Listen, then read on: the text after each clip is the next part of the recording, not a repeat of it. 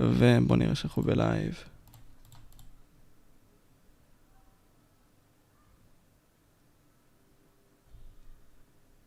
כן, אנחנו בלייב. אוקיי, אנחנו בלייב. Let's go. What's up? שיר. מה קורה? וואלה. קודם כל, אני ממש שמח שהגעת. כאחד ש... למה יש לי מגבון פה? השם ישמו. היה לי מגבון, לא משנה. לא נספר דברים שהיו לפני השידור. לא משנה, קיצר, איפה הייתי? וואלה, כאחד שהוא רואה ממש ורוצה להעריך את כל הז'אנר הזה של הגיימינג, וגם בכללי הז'אנר הזה של יצירת תוכן ביוטיוב, את נמצאת שם הרבה. כלומר, את לא מעלה הרבה, אבל בפועל את פייס לא קטן. כן, ו... נמצאת גם מאחורי הקלעים, כאילו בכללי. בדיוק, בדיוק. אני, אני רוצה מכאן לשאול אותך את הקטע הזה של, התחלת את יוטיוב והתחלת אותו בפורטנייט, הסרטון הראשון שלך היה עם הפייק, נכון? נכון. היה לך בכלל מחשבה של דבר כזה שהוא יקרה ש... וואלה, את תצליחי, תגיעי ל-שישים אלף, ת... כמעט שישים אלף, עכשיו חמישים ושבע, אבל אנחנו מתקרבים לשם. תגיעי להצלחה כלשהי. לפני הפורטנייט, לפני כל הסרטון הזה, זה לא היה סתם התחלה של אני רוצה לעשות סרטון וזהו. אני עוד מגיל קטן מאוד רוצה לעשות יוטיוב, אז כאילו תמיד זה היה לי החלום הזה שאני רוצה לעסוק בזה. אני אף פעם לא ישבתי ואמרתי מה יהיה עוד נגיד שנתיים וכאלה, פשוט עשיתי וזה בא לבד כזה, אז זה יותר בכיוון הזה שזה הפתיע אותי. זה לא, זה, זה לא שלא לא חשבתי שזה יקרה או לא חשבתי שזה יגיע. פשוט הפתיע אותי כזה. Mm. כי, כי אני אגיד לך איפה אני מסתכל על זה, כלומר, יש הרבה מאוד אנשים שרוצים להיות יוצרי תוכן. היה איזשהו מחקר שמראה ש-שבעים וחמישה אחוז מהצעירים, what the fucking shit, רוצים להיות יוצרי תוכן. עכשיו כאילו אני שואל את עצמי דבר כזה, בגלל העניין הזה שהם רוצים להיות יוצרי תוכן והכל, what the fuck קרה עכשיו עם הפאקינג מחשב, לא משנה. הם רוצים להיות יוצרי תוכן. איפה את, נגיד סתם, חשבת שאתי, כאילו, הרי התחלת ועשית את זה. מה בכלל, כאילו, חוץ מהזה שלא היה לך ויז'ן וזה הפתיע אותך, איפה ראית את הקפיצות שלך להתחלה הזאת, שכבר גדלת כזה? האמת שרק השנה התחלתי לראות את, ה... את הסגנון שלי ולמצוא את עצמי ביוטיוב ובקהילה. אני חושבת שלפני זה אני כן משחקת במחשב המון המון המון גם מחוץ ליוטיוב, ואני כן עושה המון המון דברים בלי קשר לסרטונים שאני מעלה. אבל השנה פתאום הגעתי לכל ה... אתה יודע... לנישה שלי עם זה, עם האופנה וכל הדברים האלה, ושם מצאתי באמת המקום שלי, והחלטתי שיש לי איזשהו מקום שאנשים יודעים שזאת שירי, ואני לא סתם נעלמת בין משחק פורטנייט או משהו כזה.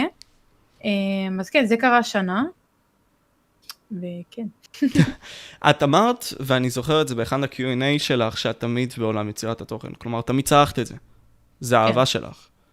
מאיפה באמת התחילה האהבה הזאת אצלך? כזה עושים בקסטורי לצופים. כאילו, איך זה באמת הלך? לא, לא, לא נראה לי הם מכירים, ונראה לי שזה לא העולם שלהם, אבל אה, אני הייתי צופה באשלי, אה, וקסון בקשי, אם אתה מכיר את השם. אוף קורס, רציתי להביא אותה לפודקאסט, היא עוד מעט תבוא. אוקיי, אז אני הייתי ממש צופה שלה, ועד שהיא כאילו בעצם כבר לא מעלה כבר, אבל באמת, לפני איזה עשר שנים, פשוט ישבתי כל מחי בית ספר והכל, והייתי גם מעלה ליוטיוב, פשוט אף אחד לא ראה את הסרטונים האלה. אז כן, אני, אני הייתי צפה בכל הביוטי, כל העולם של הוולוגים והכל, גם בחול, אז שם. Mm. ואשלי, מה היא הראתה לך את האפשרות הזאת של באמת יצירת, ליצור תוכן בצורה חופשייה, אישיות, פרסונליטי, כל הדברים האלה, בתור יוצרת תוכן? או כאילו היא נתנה לך את האור כן. הירוק הזה סוג של, שאת יכולה כן, לעשות אני, את זה. אני מאוד מאוד התחברתי לקטע הזה ש... שאתה פותח מצלמה ואתה יכול להגיד מה שאתה רוצה ולשתף ו, ופשוט אה, להראות את החיים שלך מהזווית שאתה רוצה. פשוט, היה לי מגניב וממש משך אותי לכל, ה, לכל העולם הזה. Mm. אם, אם כל הזמן הזה אני חושב שנתקלת בעניין הזה שפחות אמרתי לך גם לפני השידור כזה, אני אוהבת כל העניין הזה של הסטיגמות של הגיימרית, של הזאתי שהיא באה ומנסה לתפוס תשומת לב אולי, סתם בשביל mm-hmm. נגיד סתם קלאוד. קהל כלשהו. איך התמודדת עם זה כאילו דרך אגב? אני, אני כן מכירה את כל הסטיגמות, אני גם מקבלת אותן, הם, הם לא כזה השפיעו עליהם, אני אגיד את האמת, יש אנשים שהם יותר משפיעים עליהם, ואנשים שאפילו לא פותחים, כאילו נשים שלא פותחות ערוץ יוטיוב נטו בגלל זה, אבל אני, אני בן אדם כזה שלא נותנת לדברים שאני רוצה לעשות, מקום אני נותנת דברים שליליים מקום בחיים שלי, בנושא הזה. אבל אני יכולה להגיד לך שזה לא, זה לא כל כך הפריע לי, כי ידעתי שברגע שאנשים צופים בי, ויש לי צפיות, ואני רואה גם את הזמן צפייה שהוא מאוד מאוד ארוך, וזה לא סתם אנשים נכנסים, עושים סאב ויוצאים. אולי בהתחלה כן, עשרת אלפים סאבים ראשונים, כמו שאומרים, זה בגלל שהיא בת, אבל אחרי זה, אני שמה לב שאני עושה סרטונים שאנשים באמת שולחים לי הודעות שעזרתי להם, שולחים לי הודעות ש... אתה יודע, אני, אני, אני אישית רואה ב... ביוטיוב סטודיו את מאחורי הקלעים ומה קורה באמת עם כל הנתונים. אז לא, לא, לא חשבתי שהסטיגמות האלה נכונות כלפיי, אבל אני אגיד לך את האמת, היום נגיד שאני נכנס למשחק נגיד בוולורנט, בקיו, ואני, אני אנונימוס, אני לא רוצה בכלל שידעו שאני בת, כאילו. אה, וואו. אין, כן, קרה לי אפילו משחק שכאילו, אחד התחיל לקרוא לי דישוושר וכאלה, דברים הזויים, אבל זה לא נותן לי מקום, אבל פשוט עדיפה לשחק עם עצמי כאילו עם חברים, וזה פחות להראות את הנוכחות שלי במשחקים אונליין. לא, זה מציק כזה, זה פשוט דיסטייסטפול כזה. זה פשוט, זהו, כאילו אין לי כוח לזה. את רוצה להיות את, את רוצה פאקינג לשחק במשחק, ואת רוצה לפעמים להיות בסשנים הארוכים של ולורנט, שזה די הגיוני. מאוד הגיוני.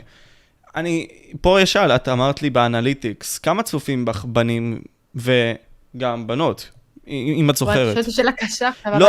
יש איזה שלושה עשר אחוז נשים. וואו, את אומרת שהרוב גברים? ברור. זה לא, די זה די. לא, זה לא, הפלטפורמה של יוטיוב היא לרוב גברים, אבל כי בגלל ש... למרות שאני חושבת שזה לא כזה מדויק. אני חושבת שהיום כל בן אדם עם מייל כזה של הורה או ילד, אתה מבין? זה לא כזה מדויק. למה? פשוט זה מעניין. אני יודע שהרבה מאוד אנשים מזייפים את הגיל שלהם, אבל הכוונה שלי כאילו... למה, למה יש כל כך מעט בנות? האם זה בגלל שיש מעט בנות גיימריות אולי בפועל שצופות בזה? כי מבחינתי, וואלה, אם אני עכשיו בת, סתם דוגמה, והייתי רוצה לצפות בשירי, קודם כל את יוצרת תוכן טובה, אין, אין לי עכשיו מה לא להסתכל לך בערוץ. כן. זה, זה מוזר לי, כאילו, זה... אין מצב שיש כל כך מעט גיימריות, כאילו, אני לא יודע למה זה ככה. אין כל כך מעט גיימריות, יש כל כך מעט יוטיובריות, ועדיין, שלושה עשר אחוז זה די הרבה יחסית לעולם הגיימינג, שהוא עכשיו כאילו כביכול, הוא לא עכשיו נהיה כל כך מתפתח, אבל הוא בשנים האחרונות מאוד מאוד מתפתח, ואנשים פתאום מכירים יותר. היום לא נראה לי שיש בית כמעט שאין בו מחשב, ויש איזה ילד שמשחק או ילדה. אני חושבת שבקרוב, אפילו עוד שנה, שנתיים, אם הגיימינג באמת יישאר ככה בכותרות, אז כן, נהיה הרבה יותר נשים, אפילו חמישים חמישים. וואו. את, כן. אוקיי. איך שאני רואה את זה אבל, mm-hmm. יש לי פה טיפה אנקדוטה כלשהי. אני לא חושב אישית, וזה בכל דבר בחיים, שאמורים, אני לא אומר לדחוף, אבל להכריח משהו לקרות בצורה שהיא לא טבעית. כמה שנאית. כמו שמנסים להכניס עכשיו לסדרות טלוויזיה, למרות שיש באמת אישו אמיתי נגד כל מה שקשור לקהילת הלהט"ב, להכניס את זה בכוח. אני לא מאמין בזה, או גם כאור או מיעוטים וכל מיני, אני פחות אישית פחות מאמין בזה. אבל זה מרגיש שנגיד סתם כשסוכנות, ועוד פעם, לא עשה שלי, אני כבן אדם חיצוני אומר את זה, לוקחת מישהי עם אלפיים סאבים, ולא לוקחת את הגבר הזה עם עשרים אלף, אפילו אם רוצים נניח להתחיל פה משהו, אני לא יודע אם זה בסדר או לא, כאילו מה את חושבת?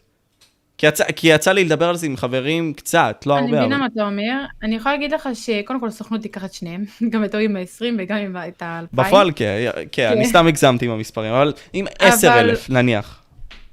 אני חושבת שתמיד רוצים להביא לעולם הזה היום את הפנים הנשיות, כאילו את הגיימרית שתבוא ותעשה קמפיין ל-X עם עוד נגיד עשרה גברים. אני יכולה להגיד לך שבמיינקראפט נגד פורטנייט הייתי עם כולם היו גברים, אני הייתי הבת היחידה.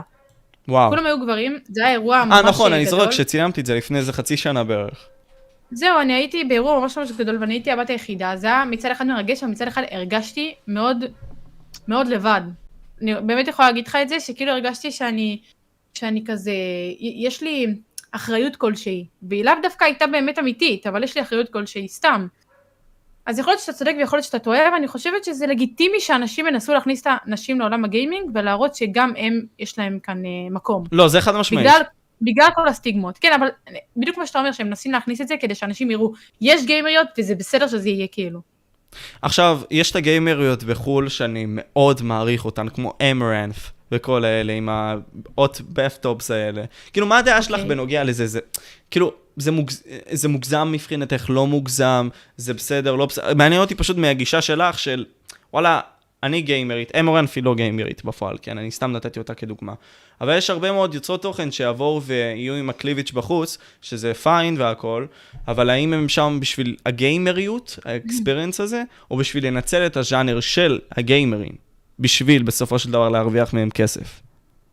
אני חושבת, כמו שאמרתי, בסופו של דבר, היא יכולה לבוא ולהראות מה שהיא רוצה בשידור, ואנשים יצפו בזה, אבל הם לא יצפו בזה לטווח הארוך, הם לא יתמכו בה כשתצטרך אה, אותם, כשהם, אם הם באמת צורכים אותה נטע בשביל הדברים האלה, ובשביל החיצוניות והכל, וזה לא באמת מה שהיא עושה, והיא שחקנית הבאה, יבוא קמפיין, ירצה אה, שתפרסם אותו, אני לא יודעת באיזה מובן, אה, אפילו מוצרי גיימינג, לאו דווקא זה באמת ישפיע על הקהל שלה, אתה יודע, בסוף, אם היא תהיה שנתיים בערוץ שלה ותעשה את אותו דבר, אנשים זה יימאס להם. כאילו, הכל עניין של זמן לפי דעתי פשוט. ואני לא תומך בזה.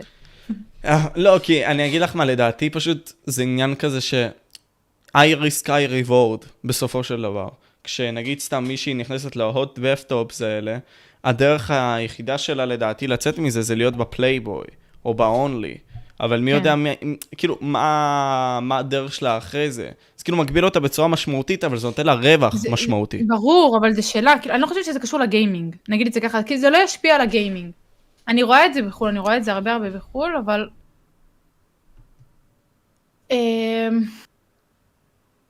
אני לא תומכת בזה פשוט, אני לא אוהבת את זה בכלל, גם כשזה קורה בארץ, פתאום אני רואה איזה מישהי שבאה, מראה את הכל, באה לחודש, עושה אייפ מטורף ואז נעלמת, כאילו אין לה באמת התשוקה הזאת לגיימינג, יכול להיות שכן, אבל אם אתה מדבר איתי נטו על הדברים שהיא משדרת כלפי חוץ, אז אין לה באמת התשוקה הזאת והיא תיעלם פשוט.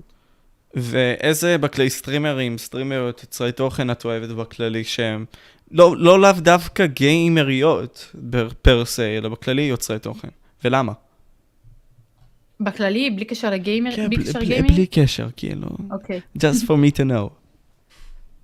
Um, בחול אני מאוד אוהבת את טרי זונבל, שהוא מתעסק באופנה והכל. אוקיי. Okay. אתה לאו דווקא מכיר. לא, לא. Uh, כן. um, בארץ, אני אוהבת את לירונים, היא עושה ולוגים, לא בטוח שאני שומע. יש לה פודקאסט, אם אני לא טועה. כן. אני מאוד מאוד אוהבת אותה. מגיל גם צעיר, כאילו, זמני אשלי כזה. אה... Um, אני אוהבת לצפות כזה בסטרימים, אני, של גיימרים בארץ, כמו רונן, וגם מיטל אני אוהבת לצפות בסרטונים שלה, אני חושבת שהיא עושה את זה טוב. אבל אין מישהו שכזה אני עוקבת אחריו באופן קבוע, רציף, ואני יכולה להגיד לך שאני, אתה יודע, ואני גם מאוד מעריכה את גיל, כי אני צפה בו הרבה פלאש. גיל הוא אחלה גבר, גיל הוא אחלה גבר. אני, אני באמת מאמין בזה שיש פה לא מעט יוצרי תוכן, אבל מרגיש לי שפשוט אין פה גיוון. כאילו, אני אגיד לך את זה בעמדה האישית שלי, כי אני לא יודע, פחות מכיר אותך, זה למה אני אומר את זה ככה, איך שאני אומר את זה, יכול להיות שאת פשוט אומרת את הדברים כדי לא לפגוע בחלק מהיוצרי תוכן פה, אבל בפועל... לא, ממש לא. לא, כאילו, אני אסביר לך מה אני אומר. בפועל יש פה הרבה מאוד יוצרי תוכן, שאני לא מרגיש שהם מספיק שמים איכות. הם הגיעו לעמדה של נחיתות, כאילו, של נוחות, and that's it, הם לא מתקדמים בתוכן, הם לא מביאים את התוכן הזה של חול, כי... הם יכולים להגיע לשם, אבל הם לא עושים את זה, זאת הכוונה שלי. אז נגיד, יש פה לא מעט יוצרי תוכן, לדעתי, שהם פשוט בנוחות שלהם, יש להם את ה-אלף וחמש מאות, whatever צופים שלהם, והם לא עושים משהו מגניב. נגיד, מה שכן, אני אגיד, גיל סתם דוגמה, כאחד שפלש, שעושה סתם דוגמה תוכן שהוא טיפה שונה מכל השאר, הוא כן היה עושה אר פי, אבל וואלה, הוא נכנס גם למשחקי שוטרים האחרים, and that's fine. חד משמעית, אני חושבת... הוא עכשיו על שבע מאות צופים, נראה לי. גיל היה במקום של, כמו שאתה אומר את זה, אזור הנוחות של, אפילו עם האנשים, סליחה, עם האנשים בקהילה, שהיה יושב איתם, נשחק איתם, או עושה דברים שבעצם כל הסטרימרים וכל היוטיוברים כאן עושים, ופתאום הוא ירגיש שהוא לא מוצא את עצמו בכל הדבר הזה, ודווקא עכשיו, פתאום אתה רואה אותו, זורח כאילו בכל המשחקים האלה שהם לא דווקא טרנדים, אבל הוא בא עם, ה... עם מה שהוא אוהב ומה שהוא עושה, והוא מדבר ויש לו קהל, אז כאילו דווקא הוא, אני ממש מעריכה את זה, כי הוא דווקא כן מגוון, לפחות עכשיו, בחודש האחרון. כן, אני, אני חושב שזה בולזי מוב בסופו של דבר, כי אני מניח שאם זה בחול עובד, למה שזה לא יעבוד בארץ? אבל מה שכן, כאילו, אולי אין לזה תרבות, שזה משהו אחר. בחול זה עובד, אבל אני חושבת שקודם כל, אם אתה מדבר אנגלית, כבר יש לך יתרון, אתה מגיע להרבה הרבה יותר אה, קהלים. זאת אומרת שאם כאן בישראל יכולים להיות מאתיים אלף אנשים שמשחקים משחק מסוים, אפילו פחות, נגיד לך חמישים אלף שמשחקים משחק מסוים, לאו דווקא אם יבואו ויצפו בו ביוטיוב. בחול זה יהיה מספרים הרבה יותר גדולים, וגם ככה הצופים שלך יהיו הרבה יותר. כי אני חושבת שאנחנו מדינה מאוד מאוד קטנה, וכל מה שקטן עולה כאן, אפילו טיפה לחדשות, והכל כולם יודעים את זה. בחול זה לאו דווקא ככה, כאילו. זה למה אינטגיים טיפה מפתיע אותי עם המספרים, אבל תמשיכי, סליחה. אתה חושב שזה לא אמיתי? אני לא יודע, עוד פעם, אני מאוד מעריך את מה שהוא עושה, אבל בינתיים, בגלל שאני קטן והכל, אני מרשה לעצמי לבוא, גם בלי קשר, אני מרשה לעצמי לבוא ולדבר. וואלה, כן, תחשבי על זה בצורה הגיונית. את לא חייבת להגיד על זה דברים, כי את עמוק בזה. וואלה, להגיע ל-שש מאות אלף, תדמייני איזה רוקסטאר הוא אמור להיות בפועל, כן? יוטיוב, הצופים יותר איכותיים מאשר בטיקטוק, סבבה? עכשיו תדמייני שכל ילד, לדעתי, שני בארץ אמור להכיר אותו. אבל בואי נעשה עכשיו טסט. אז את חושבת? אני לא יודע. אני חושבת כי אני יודעת, אני הייתי איתו בחוץ, אני ראיתי את זה בעיניים שלי, אני יודעת שהוא פה יותר משש שנים, והסבים האלה, אתה יודע, לא מתוך שנה באו. הוא עובד מאוד מאוד קשה, והוא מתמיד המון המון המון המון זמן, ואני חושבת שזה... זה מאוד מאוד אמיתי. לא, זה חד משמעית. אני לא, אני לא חושב שהוא לא מתמיד, כמו שאני חושב פשוט שיש בוסטים למספרים שלו בצורה מאוד הגיונית. כי, תחשבי על זה ככה, גם עולם המבוגרים אמור להכיר אותו. כאילו, זה, זה יותר מ-שש מאות אלף בפאקינג מוח שלנו, זה לא הגיוני בארץ. לדעתי, לא יכול להיות הגיוני. I don't know. דעתי שונה. דעתך היא שונה, לא יודע. בסדר. כי, כי אני, אוקיי, בוא נעשה דבר כזה. אני עם אלפיים וחמש מאות, סבבה, נכנסתי לאומיגה לפני כמה ימים, האומנם אחרי מומנטומים של לייבים עם אנשים כאלה וכאלה, חמישית איש הכירו אותי. ואני כלום, I'm nobody. זהו, אבל תחשוב שהוא, הוא מגוון מאוד מאוד גם בתוכן שלו in the game. אתה חושב שהוא עושה גיימינג, אבל הוא עושה מלא מלא משחקים שאנשים לא ייגעו בהם פה בארץ, ויש אה, קהלים מאוד מסוימים שאוהבים אותם. אני חושבת שנוגע בהרבה, אם זה היה מיינקראפט, אם זה היה קראש רויאל, אם זה היה פתאום ולוגים, אם זה היה עוד משחקים, סרבנאוטיקה וכל זה, ומריו. הוא נוגע בהמון המון המון אנשים, ו... ו... וזו הסיבה, אני חושבת שגם יש לו המון המון המון קהל, שמכיר אותו ויודע מי הוא, וגם אוהב אותו, וצופה בו. אז אם אינדה נוגע במשחקים מסוימים, ש... let's just say it like that, כאילו, מעטים משחקים בהם, סתם דוגמה. למה אז הסטרימרים מפחדים לעשות את זה מבחינתך בראייה האישית שלך, כאחד שמשחקת במשחקים שהם, וואלה, לא ה-אר פי, לא תמיד ה-אר פי? אני חושבת שאינדגיים יצר לעצמו את הטייטל הזה, של הוא עבד קשה כדי ליצור אותו, הוא יצר לעצמו סוג של טייטל שהוא אינדגיים, ואין לו משחק אחד שהוא עושה אותו, הוא גם לא עושה לייבים, כאילו, יותר מדי, הוא לא סטרימר, אבל הוא מעלה סרטונים, הוא מעלה משחקים, והוא לאו דווקא בא לחרוש את המשחק הזה בערוץ שלו, אלא הוא בא לעשות נגיד פרק אחד של המשחק, יותר כזה צחוקים, הוא לא טוב במשחקים, הוא לא פרו-פלייר, אבל אני לא חושבת שאנשים בארץ ייקחו עכשיו את היוזמה הזאת, ויבנו את זה לבד, ויעשו כל מיני דברים, בסרטונים. בסטרימות זה נחמד, אתה יודע, אתה מתחיל מ-אר פי, פתאום אתה עובר לעוד משחק כזה פחות מוכר, אבל בסרטונים אני לא חושבת שאנשים פה יעשו את זה, ויבנו אה, כזו קהילה. בוא אני אביא לך פרופס, כאילו, תכלס. את סוג של, לא סוג של, בוא נ... let's just face it. הבאת תוכן שהוא לגמרי שונה בכל מה שקשור לנעליים, פאשן וכל מיני כאלה, שזה אחלה ומגניב. כלומר, אני כאחד שהוא בומר, סבבה, צריך לחפש ב... ברשת את כל הדברים האלה, איך להתלבש טוב וכל מיני כאלה, את יודעת, לראות טוב והכל. את מנגישה לי את זה... אתה מחפש את זה בגוגל? לא, אני, אני אגיד לך מה... אני מן הסתם... הוא מחפש בגוגל. לא, אני מן הסתם רואה סרטונים, בלי קשר. אבל כן, כן, יש לי הרבה מאוד דברים כאלה, של איך אני יכול לבוא ולהתאים את הבגדים האלה והאלה. נו, את יודעת, אנחנו צריכים להתחיל מאיפשהו. נו, מה את צוחקת? אוקיי. That's not nice. כאילו, חלקית nice. לא, הכל טוב, הכל טוב. אני מרשה, הכל טוב.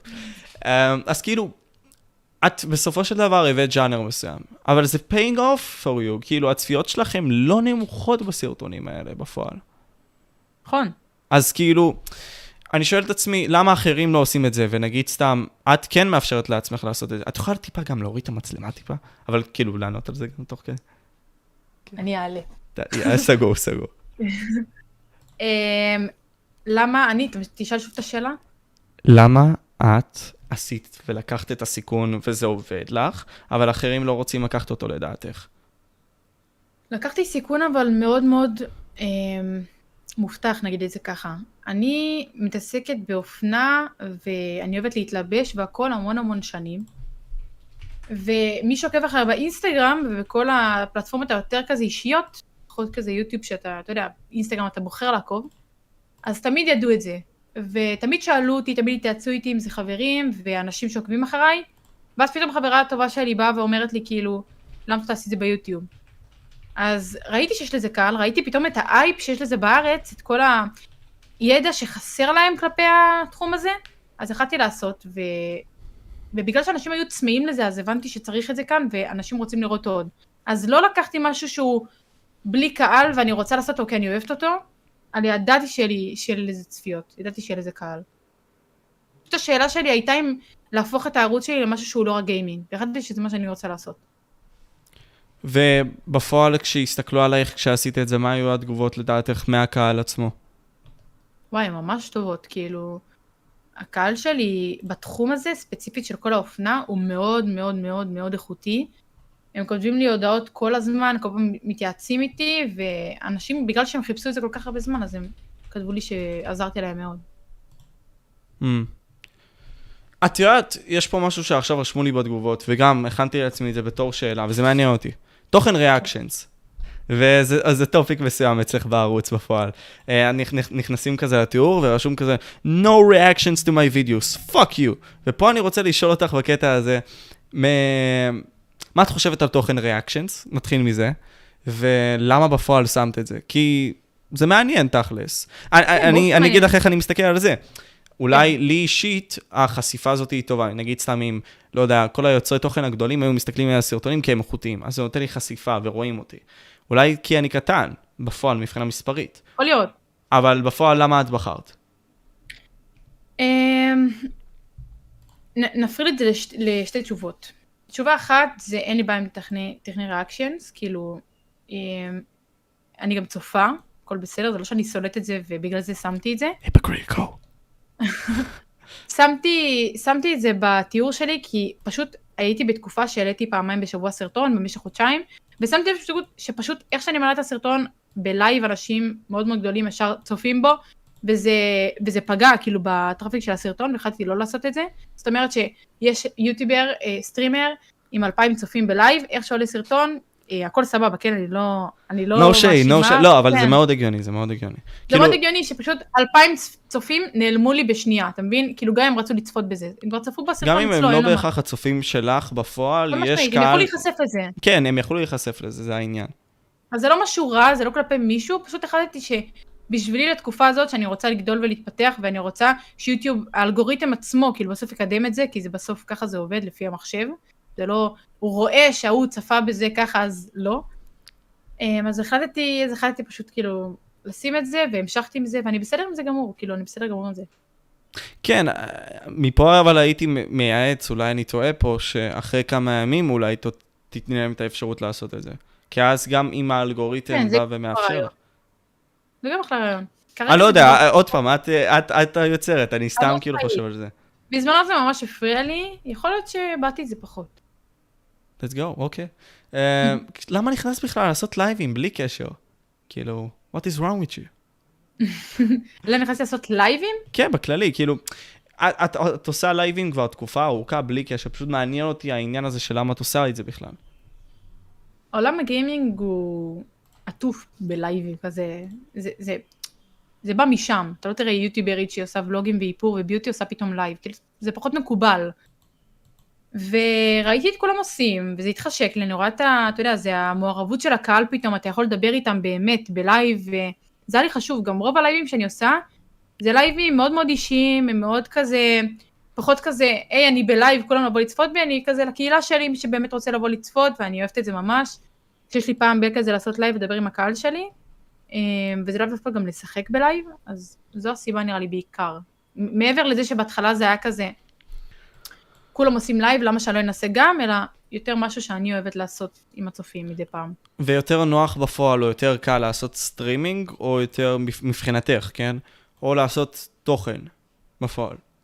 יותר קל סטרים, אבל אני לא, אני לא, זה לא העניין פה. העניין פה זה כאילו התשוקה שלי למה שאת עושה.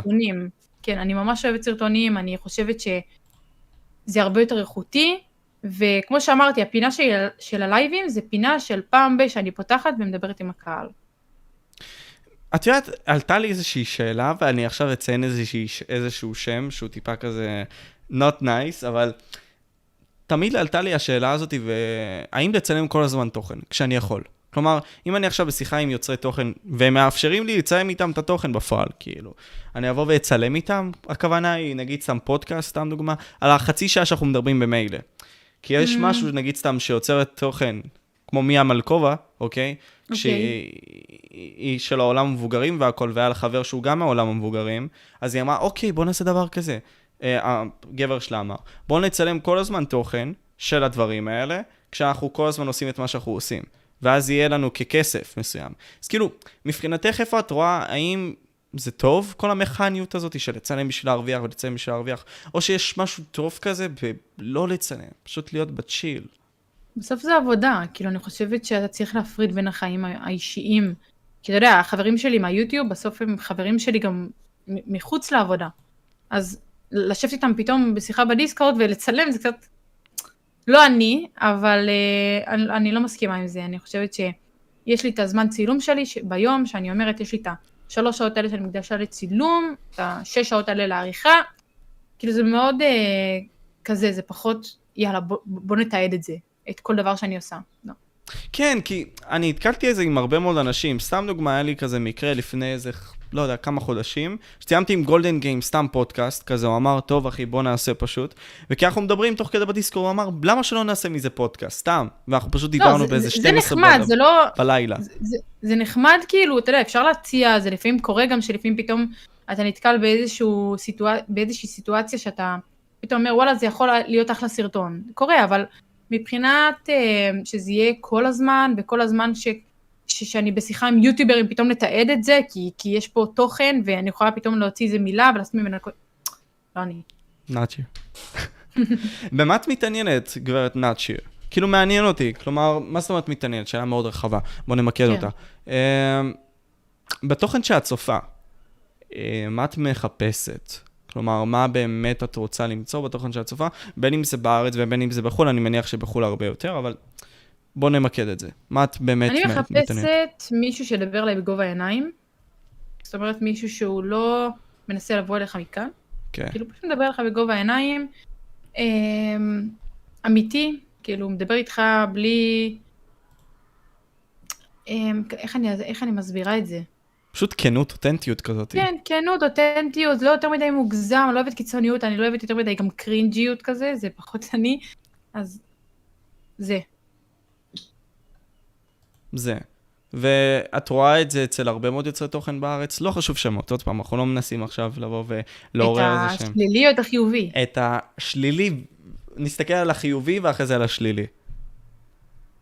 אז חיובי, אני רואה, אני רואה, כן, מאוד האמת, יש הרבה, וואלה. רוב, בגלל, אני חושבת שדווקא בסביבה של הגיימרים, לא, לא כולם, לא כולם, אבל אני רואה את זה בסביבה של הגיימרים, בגלל שהם עושים הרבה לייבים והם סטרימרים, קשה מאוד להיות בסטרים מעל הקהל שלך, כי אתה תמיד צריך לדבר איתם, תמיד צריך להיות איתם בקשר, לענות והכל, אז אני רואה את זה ככה, כן. בצד השלילי, כן, יש כאלה שהם יותר עושים כזה, גם הם עושים לייבים או סרטונים, שהם כזה באים לתת לך מידע, אבל אני לא עונה לך בחזרה, תגיב את תגובות, אבל אתה עוד ככה ממני התשובה, כאילו.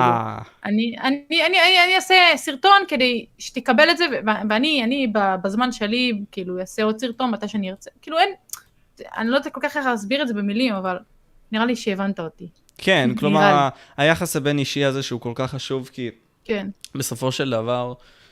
אמנם יש את הסרטונים האלה, כמו של לדוויק שאומר כזה, I'm not your friend, כאילו לצופים שלו בכללי, שזה תכלס די נכון, ו... לא, זה, בס... זה בסדר גמור, אני לא מאוד חברה של הצופים שלי, כאילו, יש גם גבולות מסוימים, אבל אתה יודע, להיות בגובה העיניים, אתה לא מעל אף אחד, אתה בסך הכל בא, יש לך ידע מסוים, כישרון מסוים, אתה בא ומראה אותו אה, לאנשים אחרים, וזה בסדר גמור, אני חושבת שזה לא גורם לי להיות מישהי, אתה יודע, מעל מישהו. תכלס, פשוט...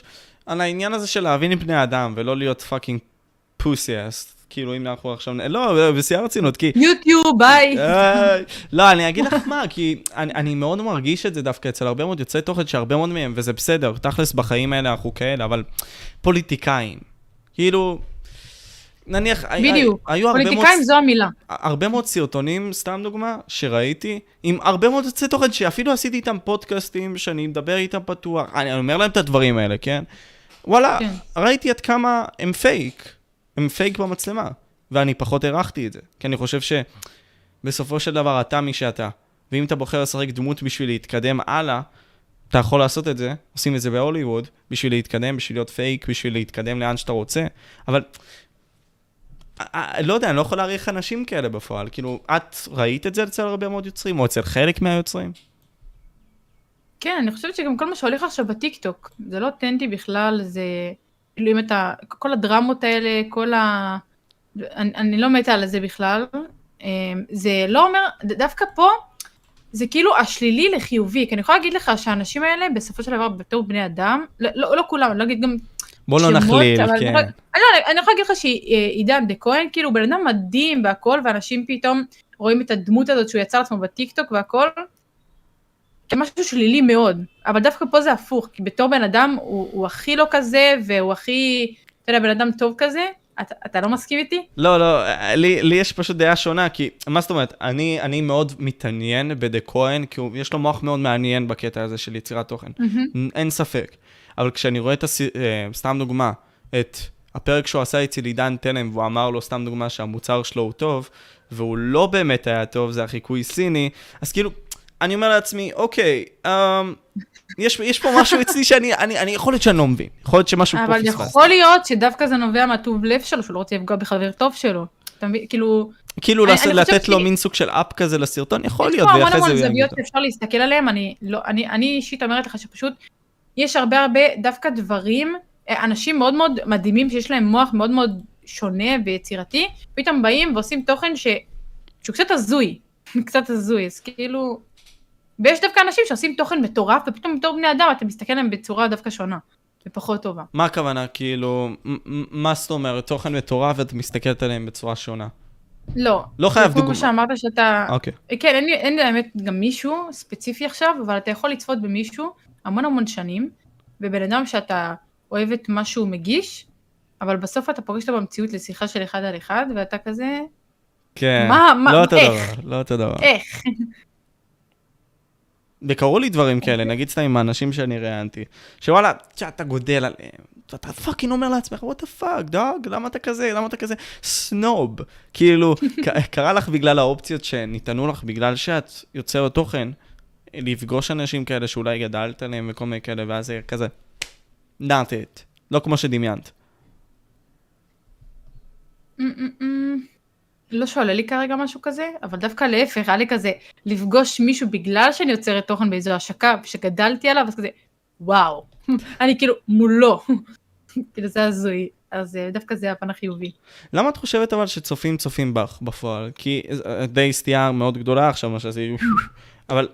למה? למה דווקא אנשים צופים בך? כי למרות שאין פה הרבה מאוד מגוון והכל, וזה די ברור למה כן יבחרו לצפות אולי בך בקטע הזה, אבל למה את חושבת שאת מיוחדת? קשה לדבר על עצמי. כן, כן, כן, אבל עדיין, זה בשביל באמת להבין מה החוזקות שלך, מה החולשות שלך לדעת. החוזקה הכי גדולה שאני חושבת ש... ביוטיוב עצמו ובכללי כבן אדם, שאני פשוט עונה לכולם.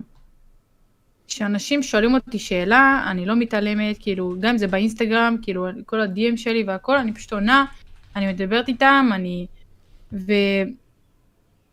אני לא, אני לא יודעת, כאילו, למה דווקא לצפות בוולוג של שיר נימני, כי יש עוד מלא כאלה של...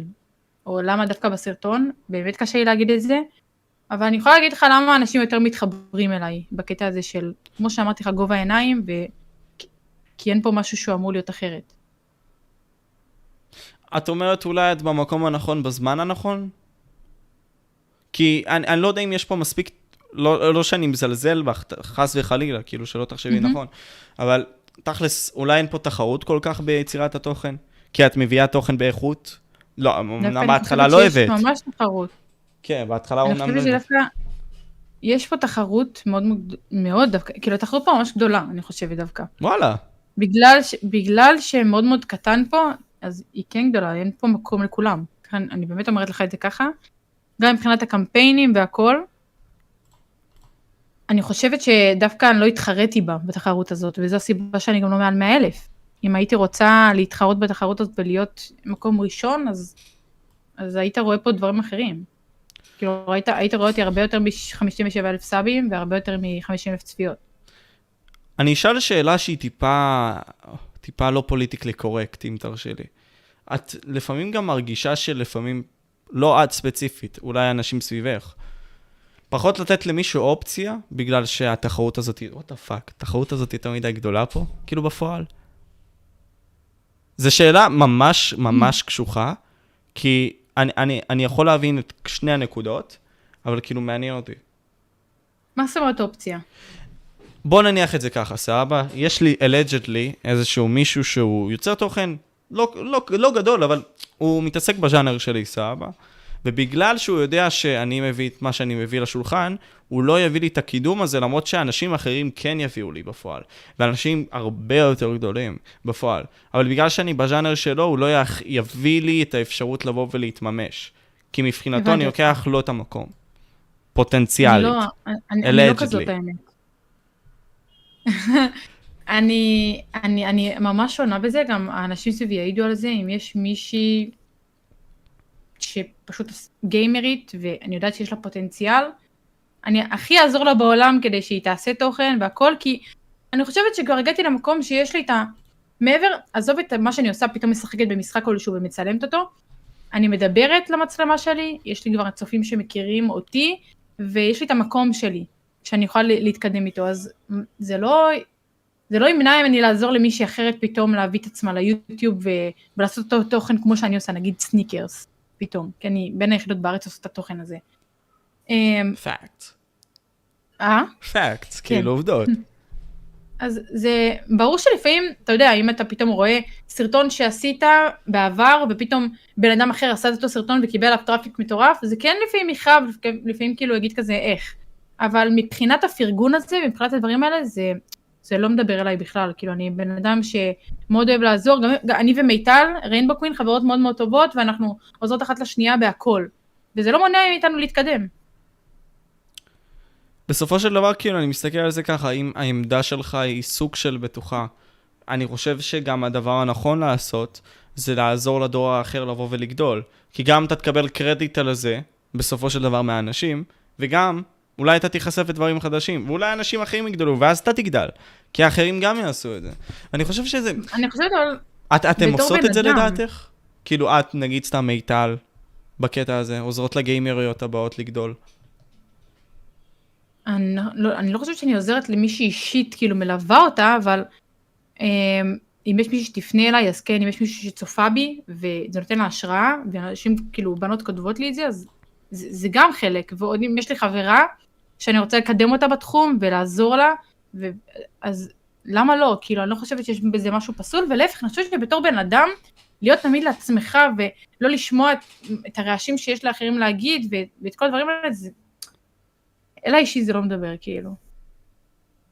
אלייך אישית זה לא מדבר, כאילו, אבל אני מאוד יכול להבין את זה קודם כל, כי את, כדי ליצור את האמנות שלך... אני חושבת שיש אנשים כאן okay. שלא ממקום טהור ביוטיוב. אז זהו, זהו, זה בדיוק העניין שרציתי להגיד. יש מקום טהור ויש לא מקום טהור, זה בדיוק. התשוקה הזאת, האם היא במקום של כסף ואתה רוצה לגדול כדי להיות הראשון והיחיד ברגע הזה הנתון כדי להרוויח את זה, את המקום שלך, או אם אתה רוצה להיות כאן לטווח הארוך כי אתה אוהב את המקצוע הזה וכי אתה רוצה להמשיך כאן, ואתה רוצה לעשות את זה בנישה שלך, ויש מקום לכולם. באיזה גישה אתה מגיע? נכון, באיזה גישה אתה מגיע? בסופו של דבר כן מגיעים למצב כזה שבשביל להתקדם באומנות שלך ולא להישב למספרים, אתה צריך לנטרל רעשים. פרפקטלי פיין. בואו, להיות ייחודי גם. כן. הכו... כן, להיות ייחודי גם. אני, אני חושב אבל שאם המספרים, אני לא יודע אם יצא לך על הקטע הזה, אולי פחות להתעסק בתגובות, כי יש כל כך הרבה מהן, ויכול להיות שבסופו של דבר תיחשפים למשהו שלילי. שבוא ויתפוק לך את הרגע ותגידי כזה, או פאק, כאילו, בסופו של דבר זה מיינד פאק, כי אנחנו לא באמת רואים את האנשים האלה, אבל זה אחוז שמות היכול להשפיע על, עלייך, עליי ועל כולם. חד משמעית, אבל אתה גם לומד את זה לסנן. אני חושבת שפעם אם היה סרטון שאני לא הכי שלמה איתו, יכול להיות שהייתי מעלה. לא הייתי מסננת סרטונים. היום יש סרטונים שיושבים לי בתיקייה במחשב, לא שלמה איתם מספיק, אני לא רוצה לעלות אותם, אז אני לא אעלה אותם. והיום אני מאוד מאוד יודעת מה אני מצלמת ומה אני מעלה, ו, וזה גורם לזה שהתגובות השליליות לא מעניינות אותי. אני יודעת מה העליתי, ואם העליתי זה, אני מספיק שלמה עם זה. אז זה לא, לא אכפת לי שזה ילד ירשום לי, זו תגובה שהיא פחות אה, תמצא חן בעיניי. פאק יו שירי, כל הנרדס האלה, המסכים האלה. פאק יו שירי. פאק יו שירי, כן. לא, גם לי קרה הרבה מאוד תגובות כאלה, של למה אתה מביא את זה, למה אתה... כאילו, ויורדים עליי גם תוך כדי, אבל that's it. עכשיו שאלו אותי עוד איזושהי שאלה בתגובות, שאלה די קשה, יכול להיות. אמרו לי, אוקיי, שיר, את אומרת לי שאישה בתחום יכולה להצליח. את דוגמה לאחת כזאת. אומנם קשה, אבל הכל. את חושבת אבל שאישה שתביא תוכן יותר טוב לשולחן, פר אקסלנס והכל, תקבל פחות הערכה מאשר גבר שמביא תוכן בינוני. תלוי. תסבירי את עצמך. כאילו, תלוי איזה תוכן. אתה מדבר איתי על... אני אגיד לך ככה. נגיד בגיימינג, סתם דוגמה. תגיד לי, זה מה שהתכוונת. אוקיי. בת שעושה תוכן מעולה, הגבר עושה את אותו תוכן, לא, אפילו פחות, פחות ממנה, מעלים באותו יום נגיד, מתחילים את הערוץ, צריכים לקבל הרבה יותר כאילו תמיכה והכל. בדיוק. והיא פחות. לא, אני חושבת שדווקא בגיימינג לא. אם זה היה במקום אחר, אולי כן. כי אני חושבת שדווקא בגיימינג יש המון המון המון גברים, ודווקא הם פחות מצליחים. כאילו, אתה, אתה מסתכל על זה, אולי יש יותר מדי גברים בגיימינג, אבל יש גם הרבה גיימרים שמעלים ויוצרים תוכן, שאין להם, אין להם הרבה את המקום הזה.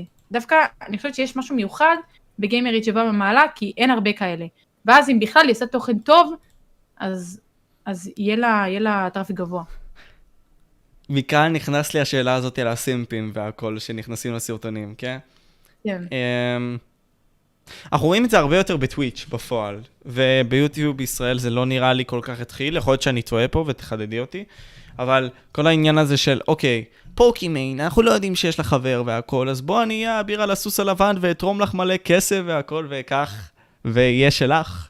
מה שנקרא. יש גם כאלה, מה נעשה? כאילו כן, את לא יכולה לשלוט בזה. אז כאילו אני שואל את עצמי, מה את חושבת על התרבות הזאת של הסימפינג, ואם זה אפילו תקף אותך, כאילו אני לא יודע אם זה כן, אבל...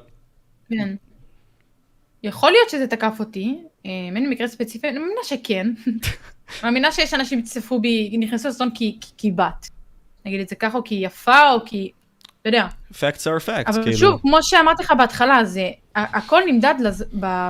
לטווח הארוך. בטווח הארוך הם לא יצפו בי במשך שנה שלמה בסרטונים שלי. הם יבואו מדי פעם כזה, אה, אני זוכר אותה, היא הייתה כזה... היא נראית טוב, היא נראית טוב. כן. אתרום איזה אלף שקל, לפני איזה נעל וביי. כן, אם כבר אנחנו קונים נעל, למה את חושבת אבל שיעניין אנשים לצפות בכל מה שקשור לנעליים? כי אני חושבת שהבאתי כאן איזושהי... איזשהו תוכן שאנשים כבר יודעים שהם סומכים עליי בקטע הזה. עשיתי סרטון האחרון שלי של הטופ חמש נעליים שאני הכי ממליצה לקנות נגיד ככה. למה שאנשים דווקא יקנו את זה? כי שירי אמרה. אתה מבין? או, she's an influencer, let's go. זה נשמע ממש לא טוב, אבל בסוף אנשים, אתה יודע, כאילו סומכים עליך. אתה הבאת להם איזשהו ידע. לטווח ה... הבאת להם ידע מתוך כמה סרטונים שהם ממש אהבו את זה, וזה עזר להם. אז יש פה מישהו שאתה סומך על הטעם שלה, אז למה לא? ואז אני חושבת שזה בסוף עניין של אמון, גם ב- ביצר תוכן. אם סתם מישהו ייכנס ב- לסרטון שלי, יכול להיות שגם הצפיות משפיעות, כן? אם הייתי עכשיו עם מאתיים צפיות על הסרטון הזה במשך אה, חודשיים, אנשים לאו דווקא היו מאמינים לזה. אבל פתאום הם רואים, נגיד, מאה אלף צפיות. קורה. כן? מאה אלף צפיות. טוב, יש לה מאפציות, אני, אני, אני, אני סומך עליה, אתה מבין? זה תלוי בהרבה דברים. תלוי בהרבה דברים, ואני פה חושב שהאם בסופו של דבר, אם אנחנו מדברים כבר על מספרים בקטע הזה, בגלל שסטרימר X יהיה לו הרבה יותר צפיות, אז אנשים בדיפולט ילכו יותר אליו מאשר לסטרימר אחר. סתם דוגמה, מה אני אומר פה? נגיד עכשיו פדרו משדר עם אלף צופים, ויש עכשיו סטרימר אולי פוטנציאלית אפילו יותר טוב, עם שבעים צופים. זה הגיוני, אבל זה חשיפה, אתה יודע, בסוף אני לא יכולה לצפות במישהו של, נגיד, שבעים צופים, אם הוא לא מופיע לי, נגיד, בדף בית, או שאני לא מחפשת. לא, לא, לא, עכשיו, הנה פדרו, והנה ה-שבעים צופים, במי את נכנסת? דווקא יכול להיות שאני אכנס על ה-שבעים, פדרו אני מכירה אותו, דווקא יעניין אותי אם הוא מופיע לי פתאום, תמיד שמופיע לי מישהו, נגיד, נגיד איזה סרטון פתאום עם מאה צפיות ואני רואה לפני חודשיים, דווקא זה מעניין אותי, אני אומרת למה יוטיוב הציע לי דווקא אותו. אני רוצה להיכנס ואני רוצה לבדוק, אבל כן, אני מאמינה שיש אנשים שזה משפיע עליהם.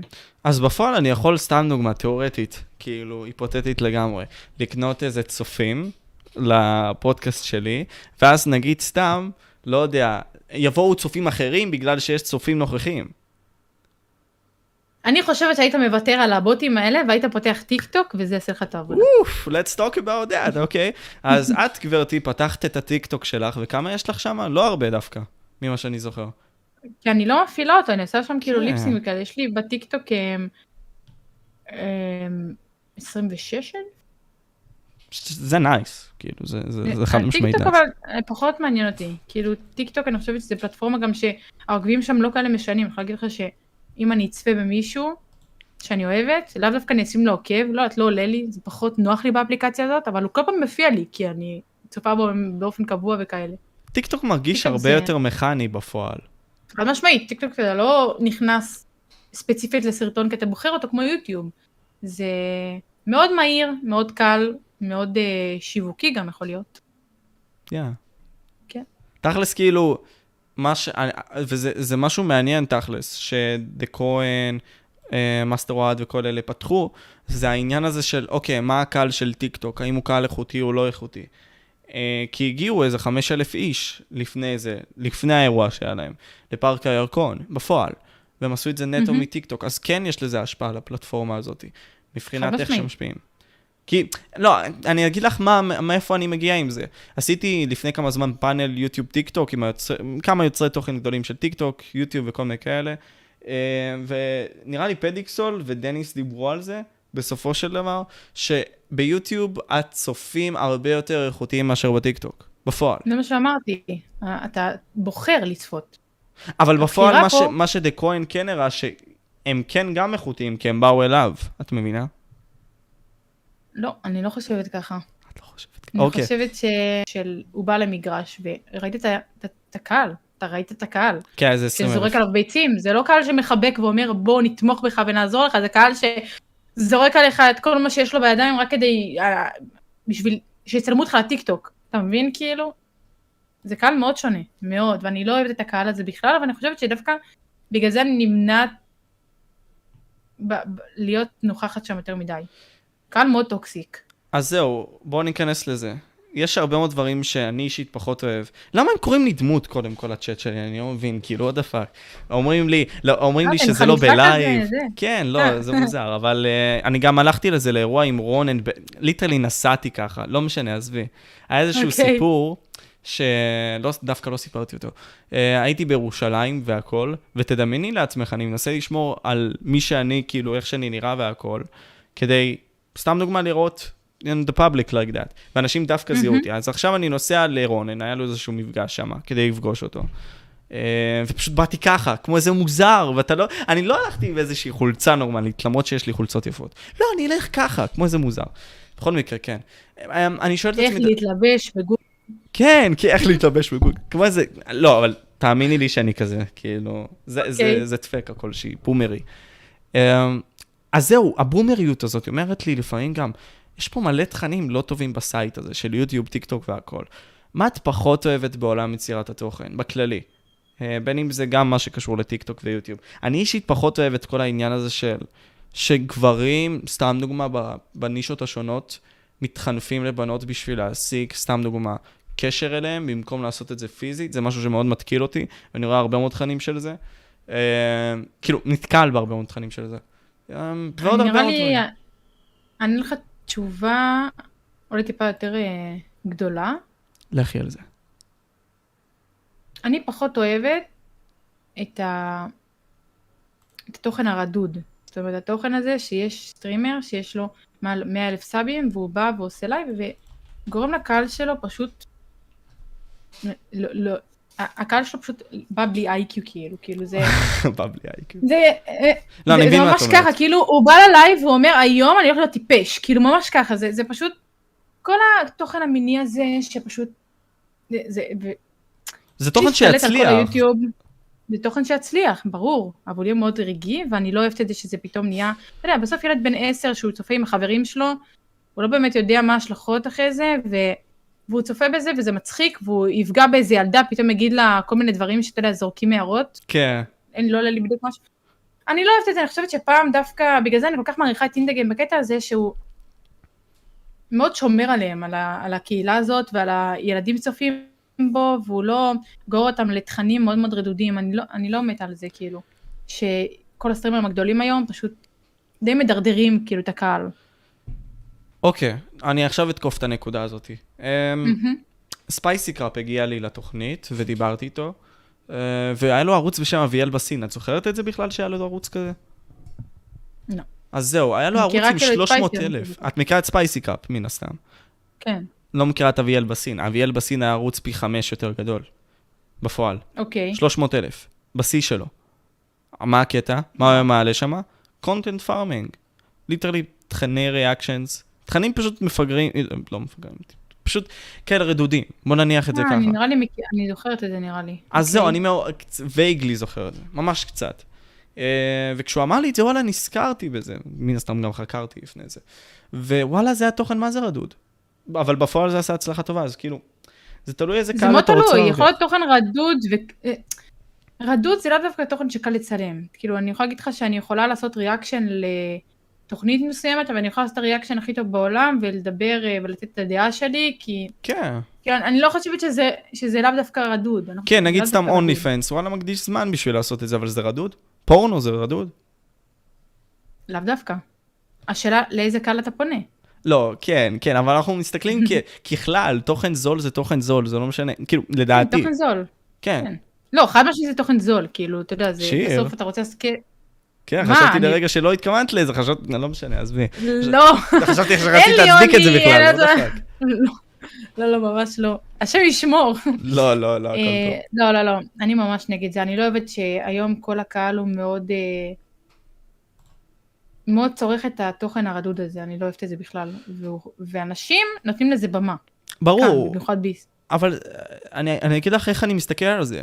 בסופו של דבר, כשרואים שכולם עושים את זה, כולם יעשו את זה על הזין שלהם. כלומר, אם אני עכשיו סתם דוגמה קורא ספרים פה, ואני באמת מקדיש את הזמן שלי לקרוא, כי אני מרגיש שהרבה מאוד אנשים הם רפי שכל, ולא מקדישים את הזמן לשפר את עצמם, מתבחיינים, כל, כל פעם מתמסכנים על החיים, במקום לבוא וליצור מישהו שהוא פאקינג אם במקסימום. אני אומר לעצמי, זה כל כך קל, אבל בפועל, אם כולם עושים את זה, אז למה, לי, למה שאני לא אעשה את זה? בסופו של דבר, אם כולם נהנים מהתוכן הרדוד הזה, למה שאני לא אעשה אותו? כי שם נמצא הכסף. כי זה לא אתה. כי זה לא אתה, אני לא... אבל אנשים פה לא יכולים להתפשר. כי זה לא אני. אבל אנשים פה לא יכולים להתפשר. אנשים יכולים להתפשר, הם לא בוחרים. אנשים יכולים ממש לבוא ולעשות את התוכן שלהם, ומי שעושה את התוכן הרדוד הזה, זה הצלחה רגעית. כאילו, אם הם ישנו פתאום את התוכן שלהם, ויחליטו באמת להיות מי שהם והכל, יכול להיות שגם זה הם, כן? יכול להיות שבאמת הם כאלה, אבל... זה לא, אני לא מסכימה עם זה שכל אחד, אם רואה את כולם עושים ככה, אז אני גם אעשה ככה ממש. לא מסכימה עם זה בכלל. אוקיי, אז בוא ניתן לך פאנץ' ברשותך. אם כל החברים שלך, סתם דוגמה, אוקיי? כל, כל החברים שלך, אוקיי? ואת לא מודעת לזה. אבל צוחקים על אוטיסטים, סבא, וזה משהו שקורה לי לפעמים, אוקיי? ואין מה לעשות, החיים הם כן, אנחנו צוחקים על דברים, אוקיי? אה, פאק, יכול להיות שיבטלו אותי. סתם, אבל אני שואל את עצמי, האם זה ייגע בך? רוב הסיכויים שכן. כי, לדעתי, עוד פעם, כי פרח שהוא גודל, במידה והסביבה שלו היא לא טובה, לא, הוא לא יפרח כמו שהוא יכול. אני, אתה הבאת לפה את הבן אדם הכי לא, כאילו, נגרר לדברים, והכי לא מושפע מאנשים. גם אני לא, כאילו אבל יש הזה... מלא כאלה, שהם כבשים כאלה, וזה... ברור, בסדר. יש המון, המון, המון, המון, המון כאלה. אני לא יכולה לחנך אנשים, אני לא יכולה, אתה יודע, אני יכולה בסוף להביא את עצמי ולנסות להביא את עצמי כמה שיותר כדי להגיע לכמה שיותר אנשים ולהשפיע, אבל אני לא יכולה באמת להגיד לך שהיוצר תוכן הזה הוא לא ייגרר אחרי ההוא. עוד פעם, אבל כן, את יודעת את זה, את בתור יוצרת תוכן, את אמרת בעצמך, אני אינפלואנסרית, ואנשים יבואו וישמעו את הקול שלי דרך מה שאני אומרת. אז בפועל, אם את רואה שחבר הכי טוב שלך, סתם דוגמה, בא ואומר, אוקיי, זה מעניין וכל מיני כאלה. אולי לא את ספציפית, סבא. את בן אדם שהוא, נגיד, סתם מאוד עומד על הדברים שלו. אבל הרבה מאוד מהאוכלוסייה עצמה. רואה את התוכן של ה-only. בהתחלה אתה אומר כזה, וואו, זה תוכן טיפשי והכל, אבל כולם כזה נותנים לזה ערך. אז למה שאני לא אתן לזה ערך? זה מוזר, זה כאילו, אני אראה דפוק בחברה הזאת, אם אני לא אתן למשהו ערך שכולם נותנים לו ערך, בפועל. קשה לי לענות על זה, כי אני לא כל כך, כי אני לא, אני כל כך לא מסכימה עם זה, שאין לי כל כך תשובה הגיונית לענות על זה, כי אני חושבת שבהיגיון הבריא שלי לפחות, התשובה היא מאוד מאוד ברורה, כאילו, אם זה לא אתה, אין סיבה שתעשה את זה, אין סיבה שתתפשט ותצלם את עצמך אם אתה לא מרגיש עם זה בנוח, כדי להיות מקובל בחברה, ויכול להיות שיש אנשים יותר חלשים שיעשו את זה, אבל אני לא מצליחה לענות על זה בהיגיון בריא, כאילו, כלפי עצמי. אנשים אחרים יכולים, יכול להיות שיעשו את זה, אבל לא מצליחה להבין את הראש שלהם. אנחנו פשוט בנויים אחרת, זה העניין. וזה בסדר, כאילו, מה שאני מנסה פה להגיד זה, יש פה צופים, ואני די בטוח. שהם לא, קודם כל, לא מבינים מספיק את עצמם, ולא מבינים את חוקי המשחק של העולם, ובסופו של דבר, כשהם נכנסים עכשיו לנושאים כמו אונלי, כמו פורנו, ואנחנו בוחרים את טיק-טוק, סתם דוגמה, הם לא מבינים את ההשפעה של צריכה פסיבית, כי זה דפיקה אקטיבית בסופו של דבר, נדפק לך המוח. אתה לא, אתה לא חושב עצמית, עצמאית יותר. אני, אני, אני ממש שם לב לזה, כלומר, כל כך הרבה אנשים, והיכולת שאת מזדהה איתי, שיר, שהם בינינו אה, לא, לא, לא חושבים עצמאית. לא מצליחים להבין בעצם על מה אנחנו מדברים. לא, הם יפנו לפ... לדעה של האחר מאשר לדעה של עצמם. כי קשה להם יותר. זה נובע המון דברים. ברור, זה נובע, אני יכולה להגיד לך שהיה לי חבר שהיה לו חרדה חברתית, ותמיד היה הולך אחרי העדר, ואחרי החברים הקרובים שלו, ו... ולא היה לו איזושהי דעה משל עצמו, תמיד היה כזה איתם ועם הדעה שלהם. פתאום באיזשהו שלב, כאילו, הוא נכנס לדיגאון מאוד מאוד קשה עם עצמו, והוא החליט שהוא עושה מהפך עם עצמו, והוא עבד קשה עם פסיכולוגית והכל, ופתאום הוא, אתה יודע, הוא, הוא מצא את הדעה שלו, הוא מצא איזה אנשים הוא פחות רוצה בחיים שלו, ומשפיעים עליו, ומה הוא רוצה לעשות בחיים. אתה יודע, זה, זה עניין של גם תהליך, ואני חושבת שיש אנשים שהם בני שלושים שעוד לא הגיעו למצב הזה, ויש אנשים שבני חמש עשרה והגיעו לזה כבר. זה ממש תלוי. קרה שאולי הגיעו אלייך ואמרו, וואו, את בוגרת לגיל שלך? כאילו, לא מבחינת איך שאת נראית, אלא יותר מבחינת האופי.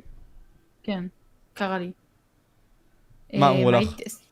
סרטון עם מיטל, לפני כמה זמן, שדיברנו גם על גיימריות, ובכללי עליה בעיקר, ואז מישהי שלחה לי שאני נשמעת ממש בוגרת לגילי, וכאילו, וכאלה, אז זה החמיא. אבל אני גם מאוד מודעת לעצמי, כי אני יודעת ש... אני לא יודעת אם אני כבר יותר מדי בוגרת לגילי, אבל... כמו שאמרתי לך, אני מאוד עומדת על שלי, אני לא... אין לי רעשי רקע שאני פתאום יכולה ללכת אחריהם, וכאלה. מי זאת שירל? אומרים לי להגיד לך ששירל פה בצ'אט. לא יודע מי זאת. היי, שירל. מגניב. פשוט אני מרגיש ש...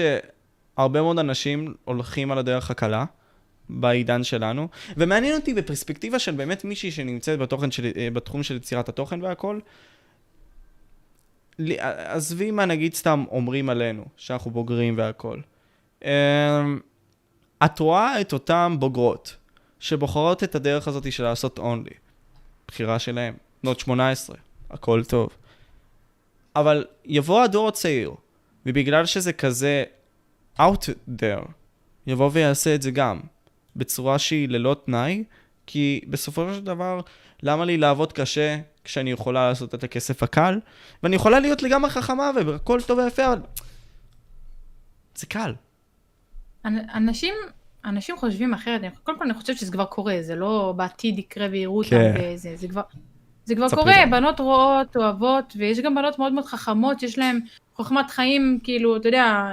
אפילו יותר, יותר משלי, שלך, של כולנו, ו- והם מסתכלות על זה שונה, אתה יודע, כל אחד לוקח את זה בזווית שונה, יכול להיות שמבחינתן, זה משהו שולי מאוד, ו- ומבחינתן להראות את הגוף שלנו, להראות, אה, לא יודעת מה, זה בסדר גמור, כאילו, אני חושבת שאין, אין דעה אחת, יש פשוט דעה שהיא מאוד פופולרית, אתה מבין? כאילו, הדעה הפופולרית שזה פחות מקובל, שזה, שזה מוזר, וכאילו, אתה רואה את הבן אדם כבן אדם מאוד עלי רעדות, וזה זול, וכן, זה קל, אין מה לעשות, אבל אנשים רואים את זה שונה, יש המון המון דעות, אבל יש אחת שמאוד מאוד מרכזית, ואנשים הולכים על פיה.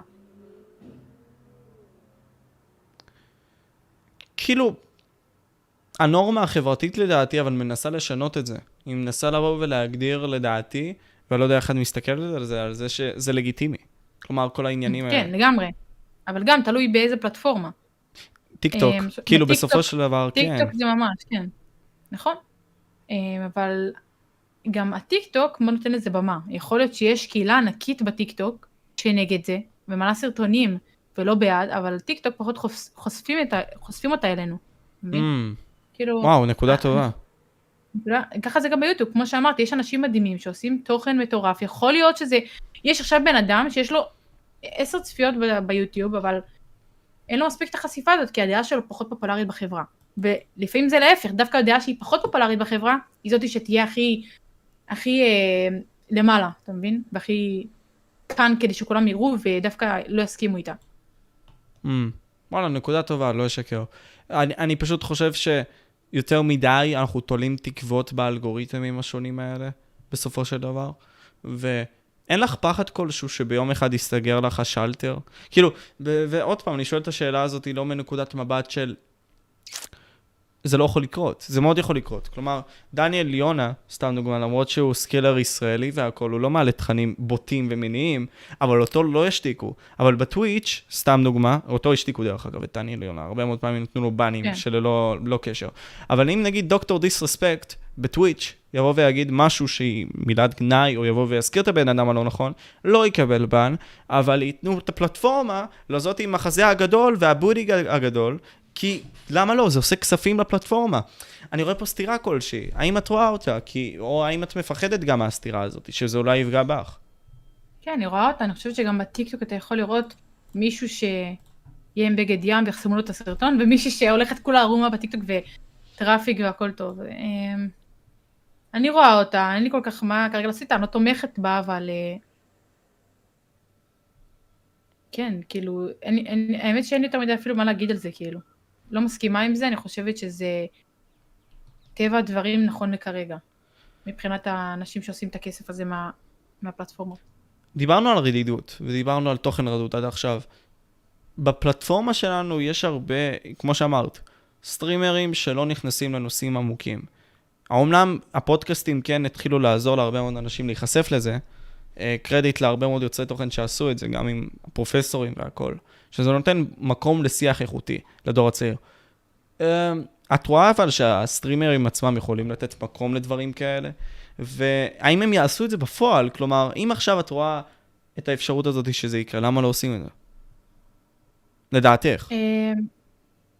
אני חושבת שדווקא כן עושים את זה. אני יכולה להגיד לך שאני דווקא מאוד רואה את זה. גם, גם בטיקטוק עצמו, אני פתאום, אני נחשפת למלא אנשים שפתאום אתה יודע, עזוב פודקאסט וכאלה, עזוב, דברים מאוד קשים של אנשים ספציפיים, דוגמה, עוברת עליה תקופה קשה, אני יכולה לראות בטיקטוק מישהי בוכה את החיים שלה מול המצלמה, ומספרת מה עובר עליה, כאילו. אני לא אעשה את זה, כי אני מרגישה פחות בנוח, אבל אנשים מרגישים מאוד מאוד בנוח ברשתות החברתיות.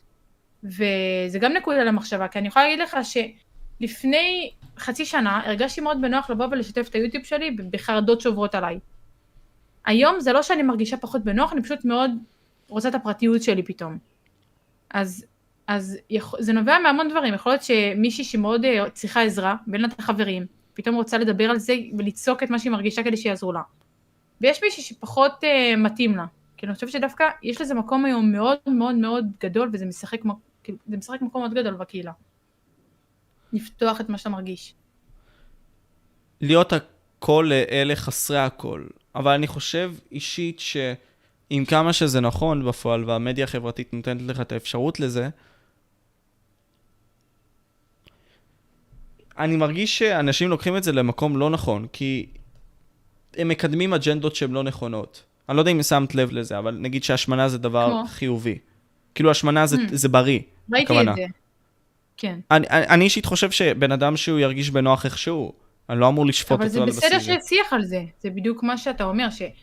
אם יש מישהי שמעלה ואומרת שהשמנה זה דבר בריא, יש שיח על זה, ואנשים מסבירים ומעלים למה זה לא, אז זה מצוין. אתה יודע, לא כל דבר בסוף נכון, ואף פעם לא יהיה משהו שאנשים מעלים והוא יהיה פרפקט, כל עוד, לדוגמה אפילו מישהו שהטריד מינית מישהי, ופתאום מעלים את זה לכל ה...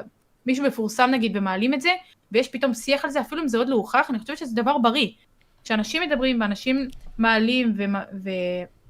אומרים את הדעות שלהם, זה משהו שהוא בסדר גמור. ובסוף אתה בוחר, לפי מה שאתה עברת בחיים, ולפי מה שאתה למדת, האם להאמין לזה, האם לא, האם פשוט ללמוד לבד, כאילו, איך החיים עובדים. אבל בגלל שזה נכנס לך לפה התוכן, אז אני לא יודעת כמה את שולטת בהכרח על המחשבה הזאת, כי אני נגיד חוויתי את זה בצורה אחרת. באתי מבחוץ לכל מה שקשור ליצירת תוכן פה בארץ. כאילו, הייתי פה, ראיתי פה תכנים מ-אלפיים וארבע עשרה, הייתי פה הרבה מאוד זמן. אחרי זה עזבתי, כי נכנסתי לתוכן הרבה יותר עמוק, כמו פילוסופיה, פסיכולוגיה, זה הרבה יותר מעניין אותי. ועם הזמן כשהתערבבתי שוב, וחזרתי עוד פעם לזה, הרגשתי עד כמה אנשים פה, הם, הם לא באמת עמוקים. הם, וזה מאוד כאב לי, כאילו, בליטרלי כואב לי המוח לפעמים על זה. לא כי אני עליון, לא כי אני... כי, כן. כי, אני טיפש אפילו, אני מגדיר את עצמי, כן? אבל...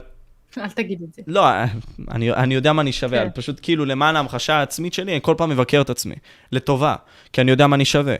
אה, תודה שאמרת לי לא להגיד את זה, אבל בכללי כאילו, פשוט האנשים פה הם לא איכותיים בפועל, בהרבה מאוד מהמקרים, וזה כואב, אבל זה הנורמה, אז כשמכניסים לך את זה לפה, אני לא יודע אם את בהכרח שולט על זה, כי זה הופך להיות נורמה בשבילך. כי אם כולם עושים את מה שאמרו לעשות, זה הופך לנורמה. אם כל המשפחה שלך לאט לאט רואה אותך, שיר הצעירה, צורחת את הטלפון שלה, ואומרת, אוקיי, במחשבה שלה, בתת מודע, הדור הצעיר שולט, therefore, אולי אני צריך להיות עם טלפון, כי אולי אני לא in the mix. זה באמת נקודה ממש גדולה. אולי, אולי זה גם תלוי בכל בן אדם באמת, במה הוא רוצה לשלוט, ומה הוא רוצה לחזק אצלו, ואיך הוא רוצה להסתכל על זה. כאילו... אם אני רוצה עכשיו, כמו שאמרת, יותר להיות חזקה בקטע שלה, להיות אה, אה, פתוחה עם הקהל שלי, אז אני עושה יותר תוכן, פתאום אני מספרת יותר דברים. לא, כאילו, אני חושבת שפשוט כל אחד זה איכשהו, במה רוצה להקדיש את הזמן באותו הרגע, אולי למנטליות שלו, כל, כל הדברים שהוא רוצה לשפר בעצמו. כלפי חוץ, לא תמיד חייב להיות עמוקים עם הקהל, יכול להיות שיוטיוב זה לאו דווקא פלטפורמה כזאת, אנשים נהיו ככה כי ככה העולם יכול להיות, כמו שאמרת, עובד, אבל יכול להיות שיוטיוב, אני יכולה פשוט לשחק במחשב, לעשות סרטון מצחיק, וביי, ו- ו- וזו הפלטפורמה שאני רוצה להיות במצחיקה, אתה מבין? לאו דווקא להיות uh, משהו מאוד מאוד עמוק, ופתאום באמצע הסרטון להגיד, אני אבוא את התקופה הכי קשה בחיים שלי, ו- ובוא, כאילו, לשתף. אבל כן ביוטיוב יש את האפשרות הזאת להיות עמוק, ויש הרבה מאוד ערוצים שהם עמוקים. אני, אני לגמרי בעד, אבל אני אומרת שזה לא חייב. לא, ברור. יש, יש תמיד את האפשרות הזאת, כי עובדה, נגיד סתם, מיסטר ביסט הוא לא ערוץ עמוק, הוא ערוץ עמוק באיכות, אבל הוא לא עמוק בתוכן ערכי. זאת הכוונה, לא תמיד לפחות. וגם לתשוקה שלך, יכול להיות שהתשוקה שלך ביוטיוב זה להביא תוכן מצחיק לקהל שלך. לאו דווקא להביא משהו ש... כתלה, כל אחד במשהו זה, אבל יכול להיות שמיסטר ביסט רואה את זה ככה, והוא פחות אה, מראה את הדברים שהוא חווה. כאילו, הוא לא רוצה. כן, פאקם, אבל אני, אני, יכול להיות, יכול להיות שבגלל שהוא בחר להתפקס בנישה הזאת, זה, זה מה שהוא אוהב, זה בחירת חיים שלו, והצד העמוק שלו הוא ישיר פשוט אולי לחברים שלו, ולאנשים סביבו. אבל האנשים לא עושים את זה בצורה אקטיבית. זאת הנקודה, כלומר שהם נשאבים לזה.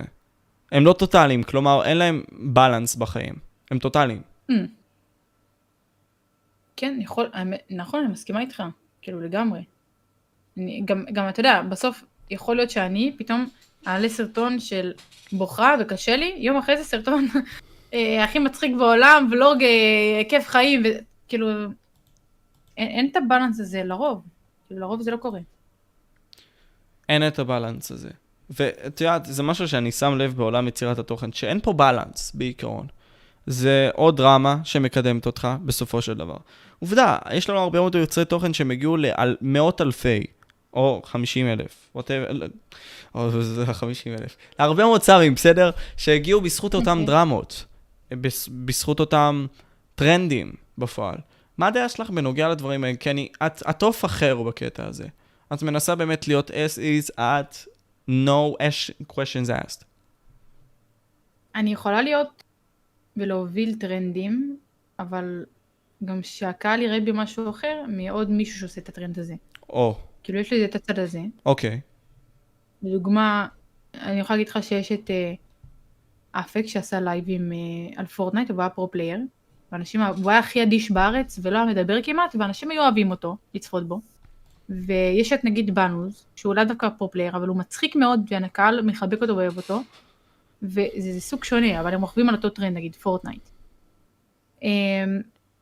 זה בסדר להגיע ל-חמישים אלף, והשאלה אם תגיע ל-מאתיים. נגיד זיגי, שהוא לקח את זה מאוד כמשהו, שהוא רוצה להיות הכי חזק בתחום הזה של הפורטנייט, והוא לקח את זה למקום שהוא, שהוא האליל של פורטנייט בארץ, הוא הפנים. ממש ככה אני רואה אותו. הוא הפנים של פורטנייט בארץ. ואתה יודע, בסוף זה טרנד שהוא די עבר, אבל הוא עדיין שם. וזה מאוד מאוד תלוי, כי פעם יכול להגיד, כולם פה פורטנייט וכולם הגיעו לככה וככה וככה בגלל זה. יכול להיות שגם אני, אתה יודע, התחלתי עם פורטנייט ופתאום עשיתי את הסאבים שלי בגלל זה, בגלל הטרנד הזה. אבל פתאום מצאתי משהו שאני רוצה לעשות אחרת. השאלה איך את משמרת אותם? נכון, זה תלוי בהם, לא בך. כן, תלוי כאילו. כן, בדיוק, אז זה העניין. כלומר, אם אתה מוכן להפסיד אפילו לא מהצאבים, בגלל, יותר נכון, צפיות, בגלל המחשבה הזאת של אוקיי, אני אהיה מי שאני, ויכול להיות שהם פחות יאהבו את זה, that's a fine, יכולים לעזוב את הערוץ, או בפועל, אני אבוא ואזרום על הקו שלהם, ואולי ירחב על טרנדים אחרים. את נתת את זיגי כדוגמה, ושראוד, הוא דוגמה מצוינת לזה בפועל בחול.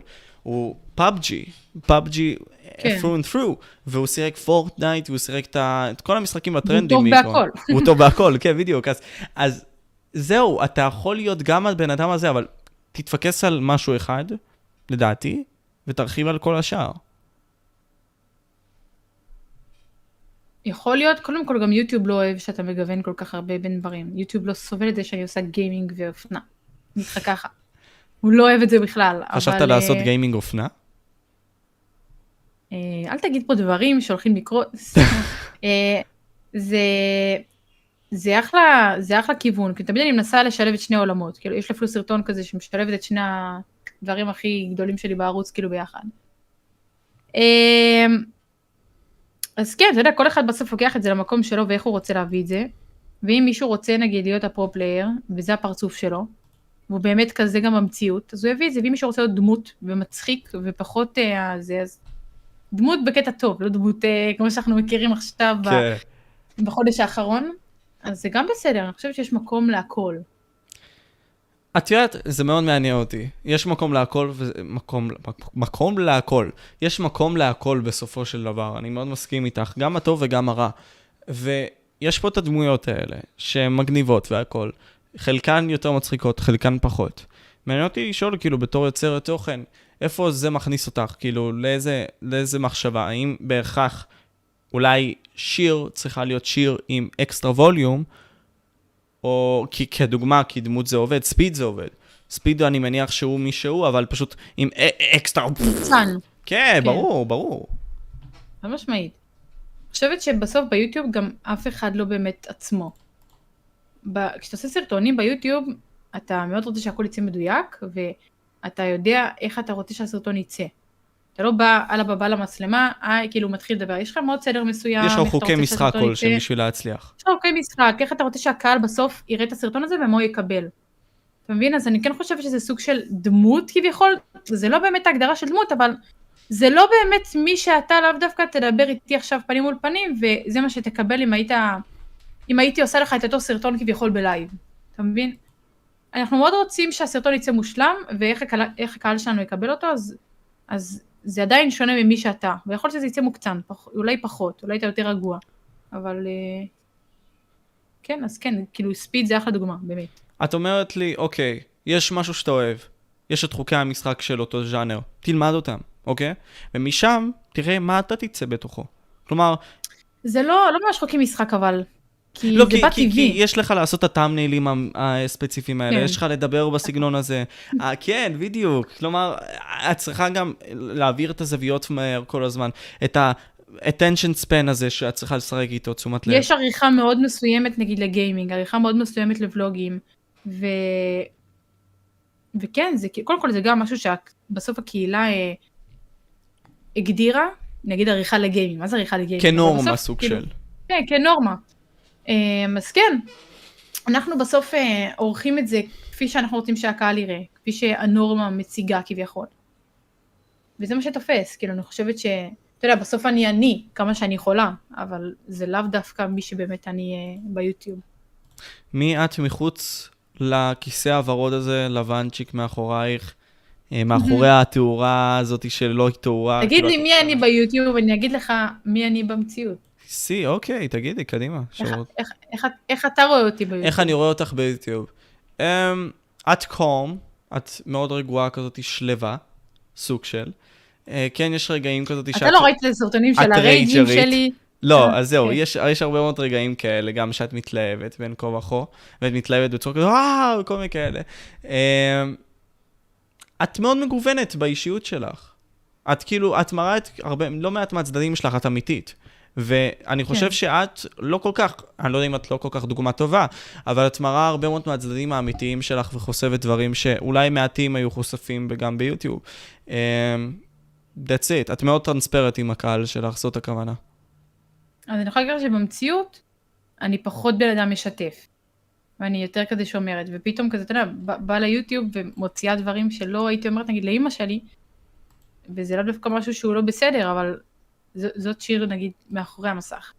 כן. יש שם עוד דברים שהם, כאילו, הם מאוד הגיוניים, והם מאוד מאוד מקובלים, ומקבלים גם, ומחבקים, אבל זה לא כזה שונה, ויש אנשים שהם מאוד שונים. אני, כמו שאמרת, אני לא, אני לא דוגמה מספיק טובה על הדבר הזה. לא, כי, כי, מה זאת אומרת, את לא דוגמה מספיק טובה. א', כולנו דוגמה, אבל... לא, ברור, אבל הכוונה הקיצונית הזאת שאמרת שיש את הבן אדם הזה שהוא משתגע במצלמה ויכול להיות הכי כאילו רייג'ר ו- כן. ו- ושמח ועליז ומוקצן, ובמציאות הוא הרבה פחות כזה. כן, בדיוק. ו- אני נניח, אני סוג של הבן אדם שנגיד סתם אני בפודקאסטים, זה מי שאני באמת בחיים שלי. אני בן אדם שהוא מאוד מתעניין, בן אדם שמנסה כמה שיותר להעמיק על החיים. בן אדם שכל פעם סקרן, כל פעם פעיל, כל פעם עושה דברים, כל פעם, אני, אני לא יכול, אני לא אוהב לבוא ולהיות ולנוח, אני שונא את זה. אני אוהב פשוט פאקינג לעשות במקום לנוח ולהתבחן על החיים. החיים הם קשים, למה לי לבוא ולא למקסם את עצמי בהם, אפילו אם יש דברים רעים. כאילו, כל אחד בוחר את העדשה שלו. מעניין אותי כאילו לשאול אותך בקטע הזה, איזה העדשה את בוחרת לשים לך בחיים שלך? כלומר, מבחינת מה שמרכיב אותך, את שיר. אם אני מדברת איתך על השנתיים האחרונות, זה היה מאוד קשה לשים את העדשה הזאת, כאילו, מפוקסת, נגיד את זה ככה. כן. איזה דוגמה טובה, ראית? כן, את הולכת הרבה עם המצלמה שלך, זו דוגמה מאוד טובה. השנתיים האלה עברו עליי כאילו הרבה הרבה דברים, ופתאום, אתה יודע, להסתכל על זה תמיד באופן חיובי, זה היה מאוד מאוד קשה. ו... ו... ו... אתה עושה... אתה, כמו שאתה אמרת, אתה נח בסופו של יום, ואתה אומר לעצמך כאילו, יכולתי להיות בנקודה הזאת בחיים, לא הייתי ב... ב... בסיטואציה הזאת בחיים, פתאום יושבת ונחה או בוכה. כאילו, של... כמו שאתה אומר, שפאקינג לקום ולעשות, פאקינג להגשים את מה שאתה רוצה, להיות בן אדם טוב יותר, לעזור, ל... ללמוד, לטפל בעצמך נפשית, כאילו, כל הדברים האלה שאני חושבת שהם מאוד מאוד, מאוד, אה, צריך להסתכל עליהם בזווית של, אה, של בן אדם שצריך לעבוד כל הזמן, וזה לאו דווקא לעבוד עבודה כדי להרוויח כסף ולהיות שחוק, לעבוד תמיד על עצמך, על החשיבה שלך, האופטימיות שלך, ואתה יודע. על הארגז כלים שלך, עבודה... של מי אתה. כן, כן, בדיוק. אני אישית רואה את זה ככה, את מכירה את אמיר לוי הסטרימר? כן. הוא, הוא ממש לפני כמה זמן יצא למין סוג של חופשה מהיוטיוב, בטענה כזאת שמבחינה נפשית אין לו מה לתת. ואני מאוד ראיתי את זה גם, כאילו ראיתי סימנים מנחים לדברים האלה, שהבן אדם נשחק, בוא נניח את זה ככה, למען הדברים שלו, למען העשייה ולמען כל הדברים האלה. אני לא יודע אם את נתקלת בזה, אני אישית פחות, כאילו היה לי רגע מסוים שלקחתי איזה חודשיים הפסקה, אבל העליתי בו תוכן, אז לא באמת לקחתי הפסקה, אולי מהיוטיוב בפועל, אבל בכללי לא. אני שואל את עצמי, האם היה לך רגעים כאלה של פאק? נפשית, אני לא שם. חד משמעית, מלא. אבל אני חושבת שדווקא, מה שאמרת על תמיר, יש את האני עצמי, שאני אומר, אין לי מה לתת, ואין לי מה נפשית כאילו, כי אני שחוק, ויש בסוף מה שהקהל מקבל. ויכול להיות שהקהל מקבל ממנו המון המון דברים שמחזקים אותם נפשית. יכול להיות שסרטון אחד שהוא מעלה, מחזק את הקהל שלו, וזה לא דווקא משהו נותן נפשית, אבל זה עוזר למישהו אחר, זה שהוא מעלה, וזה, זה כן נקודה שצריך לחשוב עליה. ו... ואם זה קרה לי, ברור, כאילו אני, אתה יודע, התחלתי את הצבא לפני שנתיים כמעט, זה היה לי מאוד מאוד קשה. התגייסתי, והשילוב בין יוטיוב ומה שאני רוצה לעשות בחיים, פתאום למקצוע שלי בצבא, מאוד מאוד מאוד מאוד רחוק. אני אשאל לך עוד חודשיים, לא? כן, חודשיים וחצי אני משתחררת. זה היה מאוד מאוד קשה לי נפשית, ו... והסביבה שלי, של החברים, הייתה מאוד לא ברורה כזה, ולפעמים הייתי כאילו בתסביכים איתם. אז זה מאוד מאוד היה קשה גם להסתכל על הטוב הזה, ופתאום להבין איפה אתה רוצה להיות. אתה, אתה יודע איפה אתה רוצה להיות, אתה לא יודע איך תגיע לשם, ופתאום שאתה שם, נגיד עכשיו אני במקום ממש ממש טוב, אתה אומר, וואו, כאילו איזה דרך עברת, ואיך עזרת לעצמך, כי פתאום לקחתי פסיכולוגית שעזרה לי להתמודד עם הדברים בצבא, ופתאום החלטתי שאני לא באה מהצבא וישנה, אני ישנה בלילה טוב, לא משחקת במחשבת מאוחר, ועובדת אחרי הצבא, כאילו, כל מיני דברים שפשוט עזרו לי מאוד מאוד מנטלית, ודברים מאוד מאוד קטנים. אז כאילו, אתה יודע, אני, אני, אני, אני חוויתי את זה מאוד מאוד מאוד הרבה בשנה, בשנתיים האחרונות. אני מרגיש שאת בדרך הנכונה בקטע הזה. כלומר... גם אני. זה, זה, זה קודם כל הכי חשוב, שאת יודעת בעצמך. כי בסופו של דבר, הצבא, גם אני מתגייס עוד שבועיים, ואני מכונה תוכן עכשיו, אני לפעמים גם לא ישן בלילות, כי... וואו, אני, בן כמה אתה? אני תשע עשרה, היום. אה, מזל, אה, נכון, כן, לא נכון. אמרת לי, לא אמרת לי. מזל טוב. תודה, תודה. Uh, וכן, אני מתגייס עוד איזה כמה, כמה שבוע לאן? וקצת, לשריון, אבל אני אשב בבקום טוב טוב, כמו ילד טוב, את uh, יודעת. אין פודקאסט ש... uh, בחודש הקרוב? לא, לא, יש לי חמישים פודקאסטים שצילמתי כבר. אה, וואו, אוקיי, חמישים? חמישים. כן. אני מכונה תוכן, אני, אני, זהו, זה העניין, הפודקאסטים האלה, בפועל כשראיינתי את כל מי שראיינתי, זה גרם לי ליצור מוח שני, בפועל. ו... כל התמדה זה משהו מטורף. חד משמעית. אם אתה מת, אתה לא רלוונטי. נקודה, כלומר, יכולים לזכור אותך על מי שהיית, אבל לא יזכרו את מה שעשית, בפועל, כי אתה לא עושה יותר. נכון. ואני חושב... שעצם העובדה שהפודקאסטים האלה ראיינתי את היוצרי תוכן הכי גדולים, זה נתן לי את המחשבה הזאת של, אוקיי, אם צריך, אני, סתם דוגמה, דיברתי עם דידקשן, הוא תזמן סרטונים לחצי שנה מהיום, הוא רוצה לעשות את זה, כדי לעבור לנישות שלו, כי ככה זה יותר נכון בפועל. למה שאני, אם אני יכול לייצר תוכן evergreen, יבוא ותעסק בלא יודע מה, סתם ליצור תוכן כמו זה, לא יודע, מתחנה ומרח את זה. אני יכול להתעסק בזה שבוע, בצורה מאוד קיצונית, לא מדבר עם אף אחד, אבל אחרי זה יש לי תחרות הכי גדולה לעשות את מה שאני רוצה. אז זהו, בפודקאסטים האלה ראיינתי את האנשים הכי גדולים, ואני לא יכול להגיד את זה, וזה בתוכי כל הזמן. נגיד, עוד כמה זמן אני הולך לראיין את היועץ של ביבי. למה? כי זה משהו שמרתק אותי, אני רוצה להגיע לאותם אנשים, זה מעניין אותי. פרופסור עם שמות עולמיים, עוד פעם, ולא העליתי אותם עדיין, וציימתי איתם. אבל בפועל אני יודע... וזה פחות קשור אליי, כאילו אני פשוט אומר... אתה יודע מה יקרה ברגע שזה יעלה, ומה יקרה ברגע שאתה... כן, כן, וזה העניין, זה מה ששווה לי את זה. אנשים בינתיים יבואו וידברו חופשי כמה שהם רוצים, אבל אני יודע מה אני שווה. וזה למה, פשוט צריך לבוא ולהמשיך, זה הכל. וכשאת אומרת לי בנוגע לצהל, וזה מבאס שהלכה לך החוויה הזאת ככה, אבל כולנו לומדים בשלבים מסוימים. אני חושבת שבחצי שנה האחרונה, חוויה טובה מאוד. אה, כי, כי באמת, תתעסק כבר עם פסיכולוגית. נזרתי לעצמי. כן, בדיוק. נזרתי לעצמי, ולא לא ישבתי והתלוננתי, אתה מבין? כאילו, עזרתי לעצמי, כי לא רציתי להיות, להיות במקום הזה של... אתה יודע, לפעמים אני אומרת, ואני אני ממש מאמינה בזה, שבן אדם שבסוף יושב וסובל וממשיך לסבול, הוא לא סובל מספיק. כי... ולא עוזר לעצמו, הוא לא סובל מספיק. כי בן אדם שסובל מספיק ושונא את מה שהוא עובר, הוא יקום ויעזור לעצמו כמה שיותר כדי לצאת מהמקום הזה. אז... כן. אז שם הייתי. כן. בטעות מחקתי את התגובה שלך, תומר, רציתי בכלל לתת חמוד, לא משנה, תישאר פה, הכל בסדר, סליחה. אני תוך כדי פשוט מתרכז, ואני שומע לגמרי מה שאת אומרת. ואת עזרת לעצמך, וזה דבר נפלא. ואני חושב שהרבה מאוד אנשים מתנגדים מלעזור לעצמם, בעולם שלנו. אני שם חושבים שהחיים יקרו, הם לא. וואו, תחזרי על זה, כאילו זה ממש חשוב. אנשים חושבים שהחיים יקרו, וזה לא. בדיוק. צריך פשוט לעשות את הדברים, אחרת באמת יעיפו אותנו מפה. כלומר, אנחנו, אם אנחנו לא נעמוד על שלנו, ונציג את מי שאנחנו, יבואו ויקחו לנו את מה שאנחנו. כך הוא כבר לא נהיה מי אנחנו. ועוד פעם, זה מאוד פילוסופי מה שאני אומר פה. הכוונה היא, אם אתה לא תבוא ותבסס את מי שאתה ותעבוד על מה שאתה, ותבין יותר מי אתה, עזוב את האחרים, אתה תאבד את עצמך בכללי. אתה תאבד את עצמך, ואז אתה תשתנה. אתה תשתנה. בסופו של דבר, אתה לא תהיה מי שאתה יותר. אתה תשתנה בצורה קיצונית בשביל החברה. כן. זה מבאס, לא אשקר.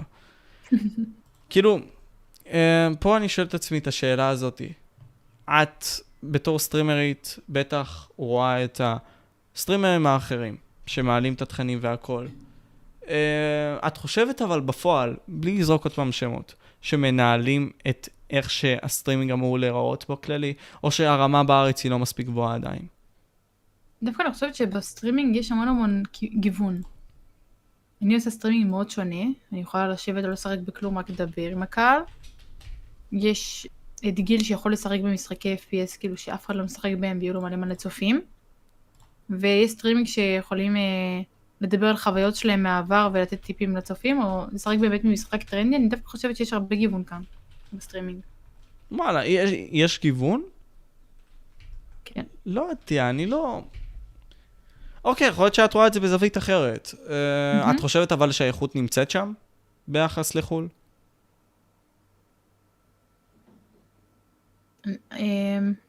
בחלקם?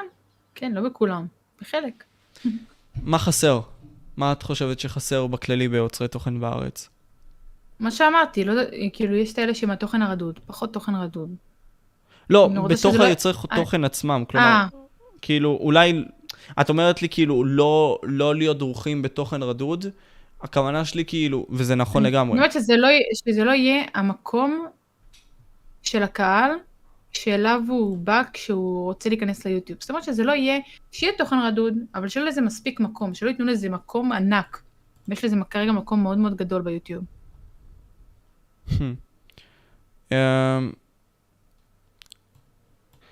איזה נושאים בכללי, חוץ ממה שדיברנו, נגיד מרתקים אותך, אפילו בז'אנר המוזיקה, אפילו בכל שאר הדברים, כלומר, בוא ניכנס לדברים של מי שאת, כלומר, מי את?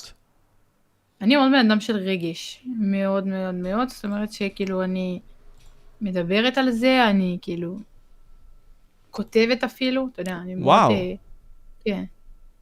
אני, אני כותבת המון, בעיקר בחצי שנה האחרונה, אז זה בעיקר משהו מאוד מעניין אותי, ללמוד ולנסות להביא את מה שאני רוצה, אפילו בתור מוזיקה, ומנגינה כאילו, או לחן. כן. אז כן, העולם הזה, אני, אמנם, אני, אני אחשוף את זה כאן, אבל כאילו אני עובדת על מותג, אני מאמינה שאני וואו. הוציא, לא, לא תחת שירי, כאילו תחת שיר נימני, שאני כאילו, לא תחת הערוץ, אתה מבין? תחת עצמי. אינדפנדנט, את. כן. אז זה מה שאני עובדת עליו, ואתה יודע, זו השקעה כספית מאוד מאוד גדולה, אז זה לא יקרה כרגע, זה יקרה בעתיד. מותג של, אנחנו יכולים, אני יכול לשאול מה של כאילו, מה בדיוק? מותג בגדים. מותג בגדים, יכול להיות שגם נעליים בעתיד, אבל אני בונה אותו מאוד על סיפור, ולא כזה, אתה יודע, מרץ' כאילו. כן, פאק מרץ'. אז כן. אז זה יהיה כזה, זה אולי יצא בערוץ יוטיוב שלי שכזה הכרזה בעתיד, אם אני אהיה כאן, אבל זה יצא תחת השם שיר נימני כמותג יוקרתי, מותג טוב, אני אעשה עבודה טובה. מותג יוקרתי, אישה יוקרתית. ופה אני שואל את עצמי את השאלה הזאת, למה בחרת בכלל להוציא את זה דרך שיר נימני? כאילו, קודם כל נתחיל מזה, למה הערוץ שלך קוראים לו שירי? אה, כן, ראיתי שאלו את זה בתגובות. כן, כן. לא, דווקא זה היה לי גם מין סוג של ליד, וזה מאוד חיבר לעכשיו למה שאנחנו מדברים עליו. אין משהו מיוחד, כאילו ששירי זה, היוד הזאת זה משהו יותר מחליק בלשון, יותר זורם, אתה יודע, כזה. זיגי, האמת, יהיה אצלי לפני שפתח את הערוץ, אמרה לי כזה, שירי נשמע אחלה, אני כזה, יאללה. ואתה יודע, בהתחלה, אנשים קראו לי שירי, והייתי מתקן אותם שיר, כאילו, היום אני מבינה שאני קראתי לערוץ שלי שירי, ואמורים לקרוא לי ככה, מי שבאמת צופה והכל, וזה בסדר, ואני אוהבת את זה ממש, פעם לא הייתי אוהבת את זה. אז אני ממש מקבלת את זה ומחבקת את זה, פשוט אני חושבת שהמותג יצא תחת שיר נימני, כי אני לא רוצה שזה יהיה מרץ, ואני לא רוצה שזה יהיה שיר יוציא המותג בגדים, שזה תחת מי שאוהב את הערוץ שלה כביכול, אתה מבין? זה יהיה מותג של, אני לא יהיה הפנים שלו, זה יהיה מותג שהמותג עצמו והשם של המותג יהיה הפנים שלו. מובנה על האופי שלך. כן. מובנה על האופי שלי, על היצירותיות שלי ועל העיצוב שלי, אבל זה לא יהיה, זה המותג של שיר נימני, כאילו זה המותג של שירי, זה לא, זה, יש את נייק, ואתה לא הולך לפי ה... מייסד של נייק, ואתה אומר, זה מותק שלו. אמת, אמת. ופה כאילו אני אומר לעצמי דבר כזה, את מנסה להסתכל על זה בתור ביזנס. סתם דוגמה, פדיקסול מנסה לצאת טיפה מהנישה הזאת של רק ליצור תוכן, והוא אפילו מייצר אה, קולקציה של בגדים שלו, עם מותג משלו, mm-hmm. שזה מגניב. אבל פדיקסול, לא, לא ריין. לא ריין. פדיקסול. ופה כאילו אני אומר לעצמי דבר כזה. האם אנחנו בתור יוצרי תוכן עצמאיים צריכים כל הזמן לשאוף ל... ל... ל... ל... לקו מחשבה כזה של ביזנס, של כל הזמן לעשות את זה אולי לבד, במקום ללכת לחברות, במקום לבוא ולהיות תלוי באנשים אחרים. כי המיוזיק ביזנס, סתם דוגמה, ואפילו פה, אוקיי, חברות, דופקות הרבה מאוד אנשים, הרבה מאוד יוצאי תוכן, ואת השווי שלהם, של מה הם שווים באמת. חד משמעית. אבל אני חושבת שמה שטוב בי, ואיך שאני מביאה את זה, זה התשוקה שלי לעשות את הכל לבד. אפילו, אני, היה לי ממש קשה להביא עורך לסרטונים שלי, כי אני אוהבת ליצור איך שהראש שלי רואה את זה, אפילו אם זה לא העריכה הכי טובה. אם אני כותבת מוזיקה ואני רוצה להלחין אותה, אני יכול להיות שנעזר באנשים שיותר מבינים בכלי מסוים, כלי נגינה מסוים והכל, אבל בסוף אני יודעת איך אני רוצה שזה יישמע, ואני יודעת איך אני רוצה להביא את זה ולהנגיש את זה, ואני רוצה שיהיה רשום מילים ולחן שיר נימני, מבין? כן. לא, אני לא רוצה שזה יהיה משהו שהוא לא שלי, וזה בסדר להיעזר. השאלה כאילו, האם באמת אתה לוקח קרדיט על הדבר הזה? מה שאתה אומר, עשינו את זה ביחד והכל טוב, אתה יודע. את חושבת אבל שבאמת יוצרי תוכן צריכים לבוא ולחשוב על עצמאות כלשהי, ולא להיות תלויים כל כך בסוכנויות האלה? כן, אני, אני ממש שם, אני ממש עכשיו בעידן הזה כזה של בין סוכנויות, עכשיו יש לי סוכנות, כן, אבל אז להיות עצמאית, ופתאום לא ידעתי כל כך לעמוד על שלי, כי אתה יודע, מביאים לי קמפיין, סכום, על, על, הייתי אומרת כן, כאילו, לא לקמפיין עצמו, לסכום נגיד, שפתאום את לא רוצה להיות פחות... חוצפנית. כן, אני מאוד תמימה גם, כאילו, אבל למדתי להיות חוצפנית. האמת שמי שלימדה אותי את זה, זה מיטל, וזה לא בקטע חוצפנית בקטע רע. זה בקטע של, את יודעת מה את שווה, את לא צריכה ל- ל- להניח מעצמך מול אנשים, להוריד מעצמך מול אנשים, כי, כי, כי לא נוח לך מספיק להגיד לא. וזה גם בסדר לוותר אם מישהו מוריד מהערך שלך. ופה כאילו, מה, מה הקטע, איך את יודעת את הערך שלך? כי בוא נניח את זה ככה, סבבה. לכאורה זה מה שאמרו, בראשון היה אירוע של פוקימון. ונתנו ליוצרי תוכן, במקום כסף, קלפים של פוקימון. נגיד בקריאיטוקס, לכאורה, זה מה שאומרים, אני לא יודע אם זה נכון, יכול להיות שאני טועה. נתנו ליוצרי תוכן, גלקסי, במקום כסף. וזה חשיפה. כלומר, מי שהיה בקריאיטוקס, נגיד אדיר אלעד היפיוף שלנו, אוקיי? הוא קיבל רק טלפון מגלקסי. That's it. בן אדם תמים שלקחו אותו והשתמשו בפרצוף שלו ובמה שהוא עבר, ואנשים כן מחפשים לראות אותו, יכול להיות, ולגמרי הוא שווה כסף בדבר הזה. יכול להיות שאני טועה עוד פעם, לכאורה, כן? יכול להיות. יכול להיות. אני יכולה להגיד לך שאני שווה אחרת ממה שאני שווה בסניקרס מול הגיימינג. בגיימינג אני שווה פחות. כן. אני משם התחלתי, אבל אני יכולה להגיד לך שהסניקרס יכולת לי, אני יכולה לעלות סטורי, לדוגמה באינסטגרם, עם קישור ללינק של נעל, וכנסו לשם אלף אנשים, רק ללינק, ויקנו. כי אני ששלחתי אחרת. ונפרסם באוזניות גיימינג, וכנסו ללינק חמש מאות אנשים. מבין? זה כאילו, מאוד מאוד תלוי איפה אתה מעריך את עצמך, באיזה מקום, ומול מי. אז איך את מבינה באמת מה את שווה? אם אנחנו באמת ניקח את זה. ניסיון ותהייה, ככה פשוט, כאילו אני... אני מתעצת עם אנשים שעברו את הדרך הזאת ועברו את היעדים האלה, עם, עם, עם נתונים דומים. ואני חושבת שאתה לומד להעריך את עצמך לפי גם התגובות שאתה מקבל, כמה אנשים באמת מתעניינים בזה. ואתה יודע, גם בסוף אתה לא רוצה להעריך את עצמך לקבל איזה קמפיין, אתה אומר, אני שווה עשרים אלף שקל, לקבל עשרים אלף שקל, חמש מאות צפיות כזה, הכל מתרסק כזה, ואתה מרגיש מובך, אתה יודע. חד משמעית, כאילו, אין ספק. צריך להיות בן אדם עם הראש על הכתפיים, וכאילו פשוט להבין איך אתה, איך אתה חושב שהסכום, אם אנחנו מדברים על כסף, כן? מול הלקוח, הוא יישב במשרד שלו ויגיד, עשיתי עבודה טובה, אתה מבין? שזה ווין ווין לשני הצדדים. כן. האינטרסים, לכולם יש אינטרס, לי יש אינטרס לקבל את המוצר, את הכסף, לקדם, להאמין בו, ולא יש, תקנו ממני, כאילו, פשוט, כאילו, ללקוח. אני חושב אישית שאנחנו במקום מסוים, שהיוצרי תוכן פה יותר שווה להם להיות אינדפנדנט. כאילו, בפועל. כי, תחשבי על זה ככה, לדעתי. עם כמה שסוכנות זה דבר טוב והכל, דמייני, מה, מה ההבדל בין מאה אחוז לבין, אני לא יודע איך זה עובד, אבל זה מתחלק לאחוזים מסוימים, אני מניח. ברור, זה מאוד תלוי בגודל שלך. זאת אומרת שאני יכולה להגיד לך שתחילת דרכי הייתי בסוכנות, והיא הביאה אותי להרבה מקומות שלא הייתי מגיעה להם לבד בהתחלה. זאת אומרת לקמפיינים, לאנשים, ללקוחות, והיום אם אני עצמאית, זאת אומרת שאני בלי הסוכנות שלי, שפונים עליי לבד, מתקשרים אליי, איי, את זוכרת אותי, אני מלנובו, כאילו דיברנו בעבר שהיית, שהיית בסוכנות ההיא, אתה מבין? כאילו, זה מגניב. זה, זה מגניב מאוד, אבל, אבל אני חושבת שאתה לא צריך להיות עצמאי לאורך כל הדרך, זה לאו דווקא נכון.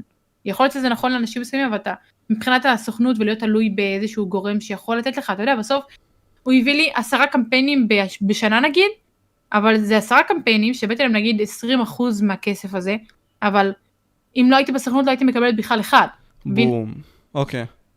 אז כאילו יש מקום מסוים שיכול להיות שאתה בסוכנות, ויש המון המון תחרות בתחום הזה, כאילו בין סוכנויות והכל ולקוחות, אז יכול להיות שאם אני עצמאית עכשיו בגודל שאני נמצאת בו, אני אגיע ללקוחות, להמון המון לקוחות, אבל לא אגיע נגיד לדברים גדולים פתאום. נגיד איזה כנס מטורף שהסוכנות מארגנת, ויש שם אה, חשיפה מטורפת לערוץ שלי. כאילו זה מאוד מאוד תלוי, אבל אני חושבת שבגודל של מעל מאה אלף, אה, סוכנות זה לא, לא, לא רלוונטי. את אומרת... זה גם תלוי בדרך שעברת. אז זהו, בדיוק. אני, אני אגיד סתם, את אומרת לי, אוקיי, מותר לך להיחשף. מותר לך בהתחלה כזה, את האפשרות הזאת, אוקיי. אני, אני טיפה יוריד מהערך שלי, אבל בשביל החשיפה. שאנש, שהעיניים יראו אותי. זה לא מהערך. תסביר את זה. אתה לא מוריד מהערך שלך, הסוכנות בסוף עובדת כדי שאתה תעבוד. זאת אומרת, היא מתקשרת לאנשים, היא מדברת, היא מאמינה בך. אתה יודע, יש המון המון נוכלים והכל שלוקחים סתם כדי להכניס אנשים ושיתעקו בסוכנות וכאלה, כאילו שלא יהיה להם עבודה. או בחוץ, כי הם רוצים לשמור עליך ברגע שתתפוצץ, אתה שלהם. אבל יש את האנשים שבאמת מאמינים בך, כאילו אני בלתי עם הסוכנת שלי, שאני חברה שלה עוד הרבה מלפני, שהיא מאמינה בי והיא רוצה שאני אתקדם, אז היא מדברת עם אנשים, ובסוף, אתה יודע, היא מסדרת לי את הקמפיין הזה, אבל מגיע לה את האחוזים האלה, אתה יודע, כי זה דברים שלאו דווקא אני יכולתי לעשות לבד. כן, גם הקשרים המוקדמים, גם בסופו של כן. דבר. אבל, אוקיי, אני חושב שאת, אבל שיר בפועל, אם את תפני עכשיו לחברות מסוימות, לא יודע, תקדישי אפילו יום שלם, סבבה? לשלוח מאתיים מיילים לחברות מסוימות. תגידי, אוקיי, יש לי ערוץ פה עם שישים אלף עוד שנייה. טיק טוק, עשרים ושבע אלף. אוקיי, מגניב. בואו, בואו אני אציע לכם את השירות שלי. לגמרי. הייתי עצמאית לזמן מסוים, ועשיתי מצגת של עצמי. עם איזה לקוחות עבדתי, איזה סרטונים, טראפיק, הכל, נתונים. והתכנון שלי היה כאילו לפני שנכנסתי לסוכנות, פשוט, אם אני רוצה לפנות ללקוח מסוים, או לדבר, יש לי את המצגת הזאת שהיא מציגה את עצמי. אתה יודע. זה לגמרי בסדר, נשלוח מאתיים מיילים, כאילו אין בזה דבר פסול לבוא ולפנות למישהו שאתה רוצה, שאתה מאמין במוצר שלו ורוצה לקדם אותו, ולעבוד איתו, אין בזה שום דבר פסול. את אומרת לי שעם הסוכנות עצמה, בפועל, יש לך עניין של opportunities שאת מקבלת. את באמת חווית את העניין הזה שאוקיי, אם לא היית עכשיו בסוכנות הזאת והיית הולכת אינדפנדנט מההתחלה, וואלה, תח. היית נדפקת יותר. כלומר, היית בדיח... זה ב... לא נדפקת, הייתי פשוט פחות... מתפתחת. חשופה ללקוחות. פוטנציאלים שיכולים לתת לך כסף תוסף. וזה בסדר גם איזה עבודה כאילו, זה לא משהו פסול נגיד לעבוד עם חברה מסוימת. הרבה פח... לא הייתי משיגה הרבה הרבה לקוחות כאילו. הרבה לקוחות עובדות עם סוכנויות מסוימות, נגיד סוכנות שהיא מתעסקת בגיימרים, והן עובדות איתם, ואין להם, אין להם, הם לא מסתכלים על הצדדים. לא, לא בוחנים את הצדדים. יכול להיות שאם פתאום מישהו ממש מתפוצץ נגיד, והוא לא בסוכנות, אז אם יגידו אותו אני רוצה, כי מכירים אותו, אבל אנשים יותר קטנים שפחות אה, אה, רואים אותם אה, הקהל הרחב, אז לקוחות הולכות עם הסוכנות, יש לכם לקוחות בשבילי כאילו, יש לכם אה, אה, יוטיוברים בשבילי, נגיד להביא לי שנביא להם, כאילו אתה יודע, לכל חברה בסוף יש תקציב חודשי, הן הולכות לסוכנות שהן עובדות איתם, וככה זה עובד, לא מסתכלות לצדדים. את דיברת על זה שהתייעצתי עם יוצרי תוכן מסוימים בשביל בסופו של דבר להבין את הערך האישי שלך. זה הערך הכספי שלי. הערך הכספי שלך, אמת, לא הערך האישי של מי את בתור שיר נימני, נכון, מסכים איתך. פה אני שואל את עצמי את השאלה הזאת, איך את מבינה בעצם את ההצלחה של המוצר שלך, נגיד סתם, ואיך את מודדת בעצם את הצופים שלך שהם יגיעו לדברים מסוימים וכל מיני כאלה, ו-conversion rate וכל מיני כאלה לדברים מסוימים. ומי שלא הבין conversion rate זה כאילו, אם עכשיו יש לי X צופים, אז שהם יבואו וילכו למוצר הזה. כן, אז מה שטוב ביוטיוב ובאינסטגרם זה שאתה רואה כמה לחצו, ביוטיוב פחות הלינקים, אבל באינסטגרם אתה יכול לראות כמה לחצו הלינק, כמה כתבו לך על זה הודעה, ואתה גם רואה את זה בעיניים שלך, אתה יודע, אתה בודק את התגובות, אתה רואה את הטראפיק, אתה רואה את הצפיות, את הלייקים, את כל היחס הזה שאמור לקרות. וככה אתה בעצם רואה האם הקהל באמת אוהב את מה שאתה מגיש ואת המוצר שאתה משדר. נגיד, אני יכולה להגיד לך שיכול להיות גם שאני אעשה פתאום קמפיין שפחות ילך טוב. לא הגשתו בצורה הכי טובה שיש, אנשים מתעניינים בו, אבל לא הגשתו בצורה הכי טובה שיש, ופחות ילך טוב, אבל זה למידה. אתה יודע, בסוף אתה, זה, זה עבודה, ואנשים מסתכלים על זה כי זה מאוד מאוד, מול כל העולם אני עושה את זה, אבל בסוף אתה יכול ללכת לעבודה שאתה שכיר בה, בבניין, אה, לשבת מול מחשב, ויום אחד פחות ילך טוב, ואתה עדיין מקבל משכורת, כי אתה עדיין עובד, יום שני פחות ילך טוב, אבל בסוף החודש, היה לך שני ימים שלא עבדת טוב, וכל שאר ימים עבדת מצוין. כן. ושם אתה מקבל את הערך שלך, ו- ו- ו- וזה בסדר להיות פחות טוב לפעמים, כאילו. את, את אומרת לי פה, כאילו, אם אני אקח את זה לנגזרת כלשהי, מה ההפסדים שלי, מה הכישלונות שלי, מה החוסר הבנות שלי של אותו רגע? מה הלמידה שלך? אתה לומד מזה. כן, בדיוק. ואז אתה מבין מה הערך שלך, על פי כך שלא קלעת בול. כן. בייסיקלי. וואו, זה חזק. ו... את יודעת, בגלל, בגלל העניין של הצבא זה לקח הרבה מאוד מהיצירתיות שלך לדעתי, והרבה מאוד מהאפשרות שלך בכלל ליצור תוכן. ככלל. חד משמעית. אני... עד שפשוט החלטתי להגיד גם שזה מונע ממני, ואני אחזור ברגע שאני אשתחרר. אז פה אני שואל את עצמי את השאלה הזאת. אוקיי, את חוזרת. מה את משנה פה? כלומר, כמה הידע שלך הוא במקום הנכון בשביל שאת תגיעי למספרים אפילו, לא שאני משווה אותך לריינבו, כן? אבל למספרים גבוהים. זה לא לקח ממני את היצירתיות. זה לא לקח ממני את היצירתיות. יש לי הרבה רעיונות שאני יכולה לעשות, זה לקח ממני את הזמן, הרבה זמן. זה לקח... זה קצת שונה, כאילו, אני יכולה לשתף פה והכל, אבל בתקופה האחרונה, כאילו, זה היה כמה חלקים. בהתחלה של הצבא היה לי מאוד מאוד קשה נפשית עם השילוב הזה, והכניסה לצהל בכללי, היה לי מאוד חרדות, חרדות מזה. וואלה. ו- ו- כן, ועד שזה נרגע, דודה שלי שהיא מאוד מאוד קרובה אליי, כאילו גילו לה... סרטן, והייתי צריכה הרבה הרבה לעזור בבית, והכל, וזה מנע ממני המון המון דברים, כאילו, הייתי צריכה להיות הרבה בבית, לעזור, וכאילו, לצלם סרטונים ולחשוב על רעיונות, זה פחות, כאילו, מה שחשוב כרגע, כאילו. הגיוני, make sense לגמרי. את יודעת, אני אספר לך משהו שלי קרה בקטע הזה. אני נגיד סתם, וואלה, זה היה לפני איזה שנתיים, שלוש, אפילו לא התחלתי את הפודקאסט, וסבתא שלי פה הייתה בחדר הזה שאת רואה בו, והייתי עד גיל שבע עשרה יושן בכלל עם אח שלי באותה מיטה, אוקיי? והייתי כל הזמן צריך להכיל את סבתא שלי שהיא קטועת רגליים והכל. ובסופו של דבר, בשביל לקבל את החדר הזה, הייתי צריך לעבוד ממש קשה בשביל לפרק פה דברים, וזה היה נראה נורא, כאילו, בלי קשר, כי החדר הוזנח. כן. מה שאני מנסה פה להגיד זה שיש קשיים לכולם, ואת חווית את זה בצורה מקסימלית, לדעתי, בסופו של דבר, אם את אומרת לי עם הסרטן, ואני מה זה מת, מצטער על זה, כאילו... לא, ברור, אבל אני, אני יכולה להגיד לך שגם... אם דיברנו, נגיד, על עומק, או כאלה דברים, זה דבר שלא שיתפתי את היוטיוב. דבר, זה דבר שמנע ממני הרבה הרבה דברים, אבל הוא היה בסדר עדיפות אצלי הרבה יותר גבוה מהיוטיוב. גם באיזשהו שלב הייתי מאוד מאוד נאבקת בזה, שאני רוצה לצלם, ואני, יש לי צהל ויש לי את זה, וכאילו, ממש ממש נלחמתי את זה, שכבר לא, כבר לא חשבתי איך אני מפנה את הזמן כדי לצלם, כבר תמיד הייתי במלחמה כזאת של... של מול הצבא ומול המשפחה, איך אני מפנה לעצמי זמן, וזה לא קרה בסוף, כי המלחמה הזאת כל פעם הייתה באוויר. אז פשוט החלטתי להניח לזה, ואמרתי לעצמי, זה בסדר, לא להיות בסדר, וזה בסדר כאילו, אתה יודע, לתת לזה זמן. אני בצבא, אני לא, הצבא לוקח הרבה זמן מאיתנו. זה לא, אתה יודע, יש כאלה שפחות, ויש כאלה שיותר, וגם נפשית אני בן אדם שלא יכול להקדיש את זה, למלא מלא דברים באותו זמן. וחוויתי הרבה הרבה קשיים, והחלטתי פשוט להניח לזה ולהגיד לצופים, לא להבטיח להם שאני הולכת לעלות סרטון, אלא להגיד להם שברגע שאני אשתחרר, יהיה לכם תוכן קבוע ורציף, ועד אז ברגע שאני ארגיש בנוח וברגע שיהיה לי זמן, אני אעלה מתי שאני רוצה. בסוף היא בסדר? דודו שלי עדיין חולה, אני עדיין עוזרת לה המון, ולכן אני גם לא מעלה הרבה, אתה יודע, אבל זה ממש כאילו בתקופה האחרונה זה קרה, אז כאילו, כן.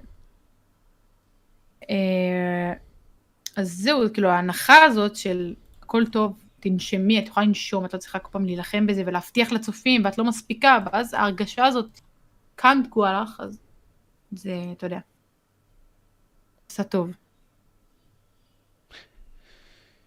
זה לא, זה לא קל כל הנושאים האלה, את יודעת, הרי את רוצה באמת לתת מעצמך בצורה טובה, לי נגיד במזל שלי, יכול להיות שאני אתקל בזה עוד שנתיים שאחד מההורים שלי ימות, ואז יהיה לי הפתעה ממש גדולה, כן?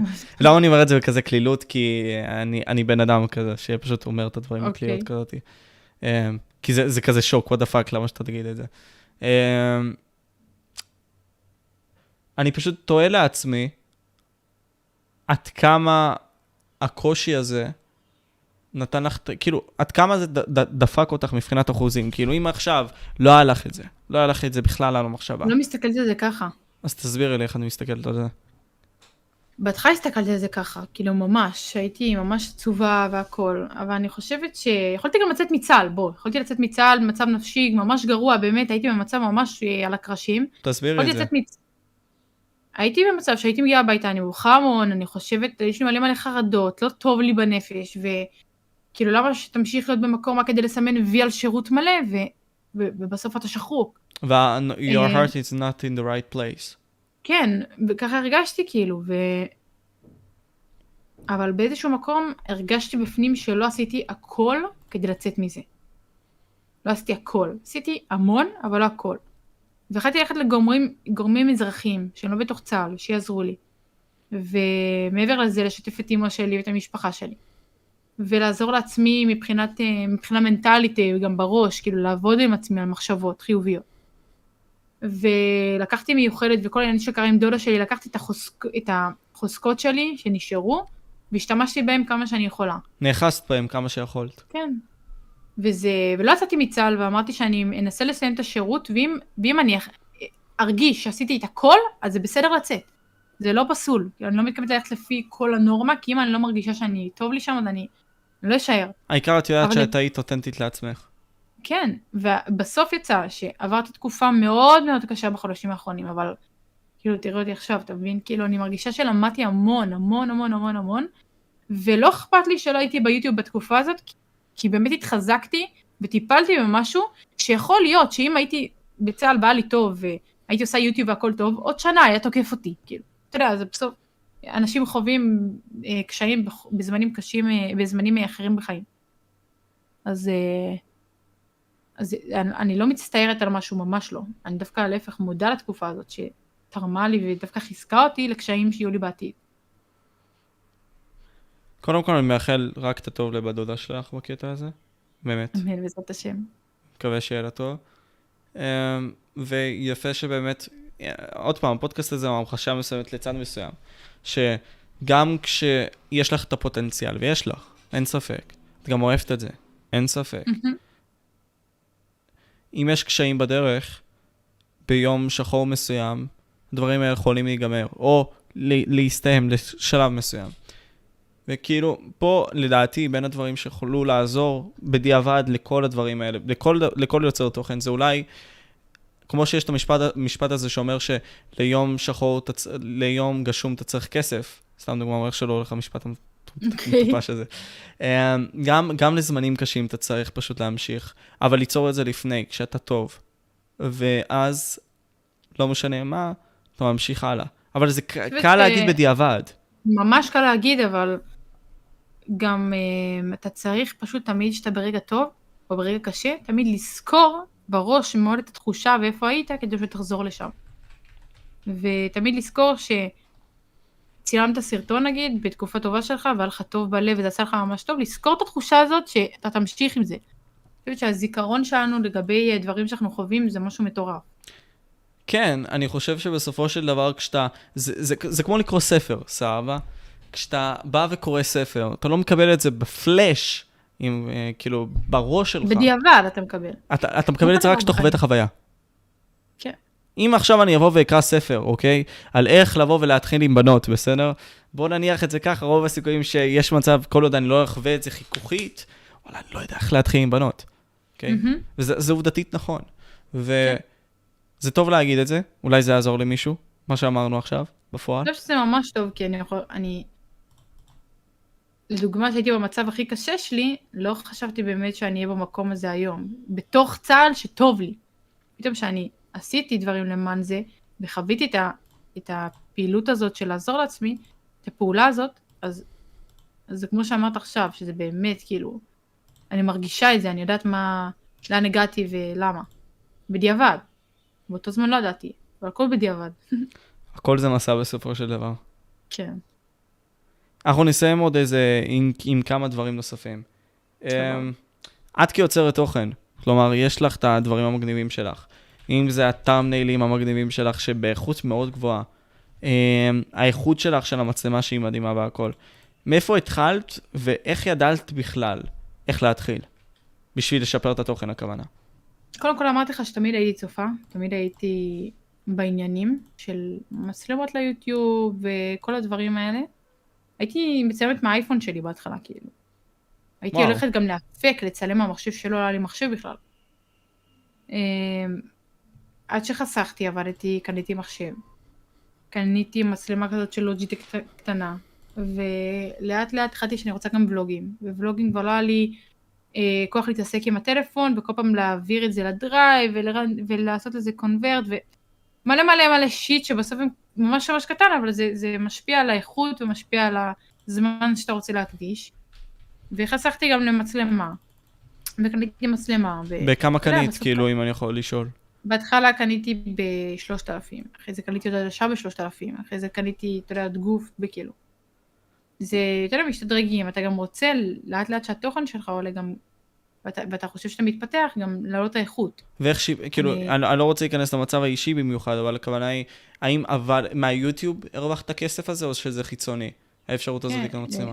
מהיוטיוב. אה, וואו, היוטיוב אפשר לך? וואו, מגניב. וקמפיינים גם, כאילו, קמפיינים זה רוב הכסף. אז זה אחלה ממש, כאילו. ואת חסכת לזה בסופו של דבר, עם ההתמדה. ועל מה הסתכלת? כאילו, כלומר, מה היה הקו המנחה שלך לראות את זה? עם כמה שנגיד סתם היית צופה בתוכן? האם נגיד סתם היית מחפשת, לא יודע מה, איך הוא עושה את התוכן הזה, אוקיי, ואז באה ומנסה לעשות את זה בעצמך? אני חושבת שההשראות שלי מהיוצרת תוכן, אפילו בחול, מבחינת ההתחלה שלי, זה יותר העריכה. כי אני צופה בסרטון שלי בסוף שאני מסיימת לערוך אותו, ואני צופה בתור צופה, אני אומרת, מתי יימאס לי?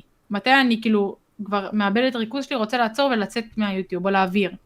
וככה אני בעצם משפרת את עצמי, וכשאני רואה אנשים אחרים ביוטיוב שאני אוהבת, ואני צופה בהם עד הסוף, סרטון של עשרים דקות ואני צופה בהכל, אני שמה לב לפרטים הקטנים, אני נכנסת מאחורי הקלעים איפה הם ישבו בעריכה, וערכו את הסרטון הזה, ואיפה הם שמו את הקאטים, וכאילו אני לומדת דרך זה. לאו דווקא איך שהם עורכים והסגנון עריכה, אבל מה, מה ישיר את הצופה, כאילו, בסרטונים שלי.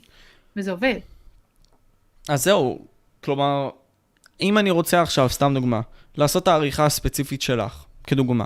העריכה שהיא מאוד כזאת משתנה, כל מיני כאלה קפיצה למצלמה שלך, כל מיני כאלה מדברים, זה מעברים מהירים, כל מיני כאלה. מאיפה למדת את זה בפועל? את אמרת שראית דברים כאלה מחול, אבל יש ממש סרטונים שמסברים את זה? כן, אני, לא, לא את כל הסרטון עצמו, יותר פעולות קטנות. לדוגמה, אני רוצה לעשות קאט, איך לעשות קאט בתוכנת העריכה הזאת. אם אני רוצה פתאום, אה, עולה לי, רעיון יצירתי שלי, לעשות אה, פעולה מסוימת בתוכנת העריכה, אני כותבת אותה ביוטיוב, פשוט באנגלית, כאילו איך לעשות ככה וככה וככה, ופשוט נותנים לך תשובות, כאילו יש הכל. ובסוף, זו פעולה קטנה של סרטון של שתי דקות שהסביר לך איך, אבל זה נותן איזשהו משהו... איזשהו אופי לסרטון, או לסגנון עריכה שלך. תמיד צריך לכוון לטופ בקטע הזה, מבחינת הדברים שעושים. ואחרי זה אתה מבין פשוט, כאילו, לדעתי איך שאני מסתכל על זה, ואולי תסבירי לי אחרת, זה פשוט לקחת את היוטיוברים הכי טובים, לשאול את השאלות של איך הם עשו את זה, לנסות לרשום בעצם, לחפש את זה בכל דרך אפשרית. אוקיי, איך הם עשו את הקפיצה המהירה הזאת? מה זה הטקסט הזה? כל מיני כאלה. כן, תמיד אני, תמיד אני שואלת והכל, וגם אתה לא, לא דווקא בסוף הולך להיות כמוהם, ממש לא. זה משהו מאוד מאוד שולי וקטן, וכאילו, לא באמת, הוא בסוף מאוד מאוד מכריע, כן. אבל uh, הוא מאוד מאוד שולי וקטן מבחינת השאלה וההסבר, שמשפיע לך מאוד מאוד על, ה, על הסרטון, וגם על הצפיות ועל הזמן צפייה. כן. כלומר, לעשות מודל, ואחרי זה עם המודל הזה אתה מוצא בעצם מי אתה. כן. כי אתה מבין מה אתה אוהב יותר, מה אתה אוהב פחות. מודל וגם, ניסיון בתהייה, לאט לאט מסרטון לסרטון. אחר כך סרטון לפני חודש, אני יכולה להסתכל עליו ולהגיד, אין מצב שהייתי אוהבת אותו ככה היום. כי את פשוט במקום אחר, מבחינת התודעה שלך. כן. אם אנחנו עכשיו ניקח את זה למקום כזה, סטרימרים, אוקיי, את סטרימרית, בפועל, כאילו עושה תכנים של לפעמים סטרימינג והכל.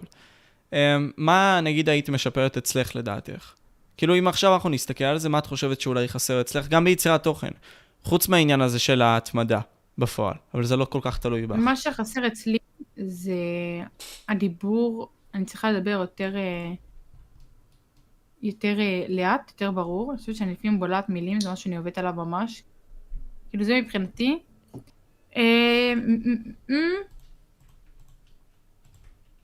יש עוד משהו שרציתי להגיד ושכחתי. פאק. תחזקי את האגרוף, אולי זה עזור. וואי. פאק. לא, כאילו, כי אני אגיד לך מה. השאלה הזאת היא דווקא נראה לי די טובה. כי בסופו של דבר זה גורם... קודם כל, הצופים בעצם להבין מה את חושבת בתבונה האישית שלך שחסר. ואחרי זה, כן. אולי הם יכולים ליישם את זה אצלם, זה מה אני שואל את זה, וזה דווקא טוב שאת אומרת לי. את נזכרת בדבר השני? לא. פאק. גם אתה יכול לעשות סרטון, ולדבר, ניקח את הדוגמה הזאת, אני אדבר הכי מהר שיש, ובקושי יבינו אותי. בסרטון הבא, פתאום אני אדבר לאט ומובן יותר, ואנשים יראו את השינוי הזה לבד, אני לא צריכה להגיד. ואז הם, הם יבינו שיש פה איזשהו שינוי, ו... ווואו, כאילו, איזה שיפור היא עשתה. אתה מבין? פתאום אני מבין הרבה יותר, פתאום אני... כאילו, אתה יכול לראות את השיפור מסרטון לסרטון, לדוגמה, טאמנייל מ-אלפיים שמונה עשרה אצלי, או טאמנייל מ-אלפיים עשרים ושתיים. שאתה רואה את השיפור הזה לבד, אני לא צריכה להגיד, השתפרתי, כי רואים את זה לבד. כאילו, כן. רואים את השיפור שלך לבד. איפה, נגיד סתם, אם הייתה לך עכשיו את האפשרות, את עוד חודשיים, את חוזרת, מה את עושה, קוק או משהו? מה? אה, חשבת, לא יודע, ירד למטה כזה. נצטרתי לטלפון. אה, פאק, אוקיי, לא משנה. כי ניק לפעמים עושה את זה, ואני כזה, לא משנה, יש דברים, לא משנה, לא משנה. קיצר, מה אני אומר? טוב, איפה הייתי? כן. את חוזרת, עוד חודשיים וחצי, בצורה שהיא בלי צהל. מטען שלם יורד לך מהגב בפועל. ואני שואל את עצמי... אבל גם איתן שלם נכנס לחיים שלי. בדיוק. אז אני שואל את עצמי, מה את עושה עם זה? כלומר, מה את מנסה להביא? איזה גרסה מחודשת את מנסה להביא שלך? אני עוד לא שם מבחינת החשיבה שלי, כאילו של... אני, אני מנסה כרגע להיות במקום שאני עכשיו, לעזור ולעצמי, למשפחה, וגם בכלל לעבוד בצבא. פחות מתעסקת במה יקרה עוד חודשיים וחצי, שזה יהיה חודש לפני... אני אחשוב על זה. אז אני אדבר איתך. סגור. בכללי, איזה עצה היית רוצה לתת ליוצרי תוכן צעירים, או סטרימרים אפילו צעירים, שרואים את הדברים שהולכים בכללי, ורוצים להצליח גם? תהיו אתם. זה מאוד מאוד חשוב, להיות מי שאתה. ואם אתה באמת רוצה, אתה יודע, ככה, לשווק את עצמך יותר, כי זה מאוד קשה, אתה יודע, פתאום להופיע לכולם בדף בית. טיק-טוק, זה משהו שהוא אחלה. אתה מביא אותו בצורה טובה, עם עריכה מהירה, לא סרטון ארוך, אתה מדבר עם המצלמה שלך. אחלה שיווק. אם אנשים יאהבו, הם ייכנסו. ולאט לאט, אתה יודע, זה ייווצר איזושהי קהילה קטנה, שתגדל, שתגדל, שתגדל, שתגדל. לעזר אפילו ביוצרים יותר גדולים. לא מבחינת הפרסום, מבחינת עצות, אולי, אם אתה אוהב אותם וכאלה. יש המון המון דברים שאפשר, אבל אני, אני לא מאמינה ב... שירי, אפשר פרסום, כאילו, אני, אני עובד קשה ממש, זה, זה לא... זה לא עובד ככה. מתוך... כאילו, זה לא בחדי כזה, אתה צריך ליצור ליטרלי קשר עם הבן אדם, שהוא קשר אישי, אולי גם, עם הזמן. כן. אני יכולה תמיד להגיד, היי, הוא אחלה ערוץ, כאילו, אתה יודע, הנה, נגיד, עכשיו אחרי שדיברתי איתך, יש לו ערוץ מטורף וזה, אבל בסוף אנשים צריכים להיכנס, לאהוב, לצפות. כן. בסופו של דבר, הערך ניתן על פי הצופים, לא על פי דעה של אדם אחד. אבל בפועל זה גם עובד, כאילו, בסופו של דבר. דניס טל, למה, למה אתה שואל אם היא רווקה או לא? ולמה אתה שואל אותי למה אני צהוב? לא יודע, אז הוא שאל אותך את זה. את, את מכירה את דניס, נכון? הטיקטוקר. כן, בטח שאני מכירה. אז למה, הוא שאל אותך אם את רווקה או לא? דניס, אני רווקה. רגע, רגע, נעשה את זה עם, עם זום עלייך, רגע עכשיו, דברי, תגידי את זה. דניס, אני רווקה. לא יודע, לא מושעה, אחלה דניס, באמת. את רואה תוכן אבל של דניס בטיקטוק? וואי, כי הוא הורג אותי, באמת. הוא בין האנשים שפשוט הורג אותי, כאילו, אני אוהבת גם את כל ה... הסיטואציות המוזרות האלה שהוא מעלה, של כזה, what the fuck. כן, אני חושב שדניס, ועוד פעם, זה לא כי הוא בצ'אט, אני אומר את זה הכי אורגנל שיש. עזבי שהוא גאון, אני חושב שהוא דמות הכי, הוא בין האנשים הכי אמיתיים ביוטיוב. ואני אסביר גם למה. כי נגיד, רציתי להכין איתו או להיעזר בו בפאנל טיק-טוק יוטיוב, אז בי שזה פחות יצא טוב, אבל בפועל רצינו לארגן שמות גדולים והוא עזר, ובפועל הוא גם בן אדם שאם תתקשרי אליו עכשיו, הוא יבוא ויענה וכל מיני כאלה. הוא מבין האנשים שבאמת גם, כשעצרתי איתם מהפודקאסטים, אמרתי, וואו, אוקיי, זה, זה בן אדם איכותי. ולא אומר את זה עכשיו כי הוא בצ'אט פה. אז זה בעיקרון. אז את אומרת לי, בסופו של דבר, אם נחזור ליצירת התוכן, את אומרת לי שגם נטוורקינג זה דבר חשוב. איך יצרת את הנטוורקינג שלך?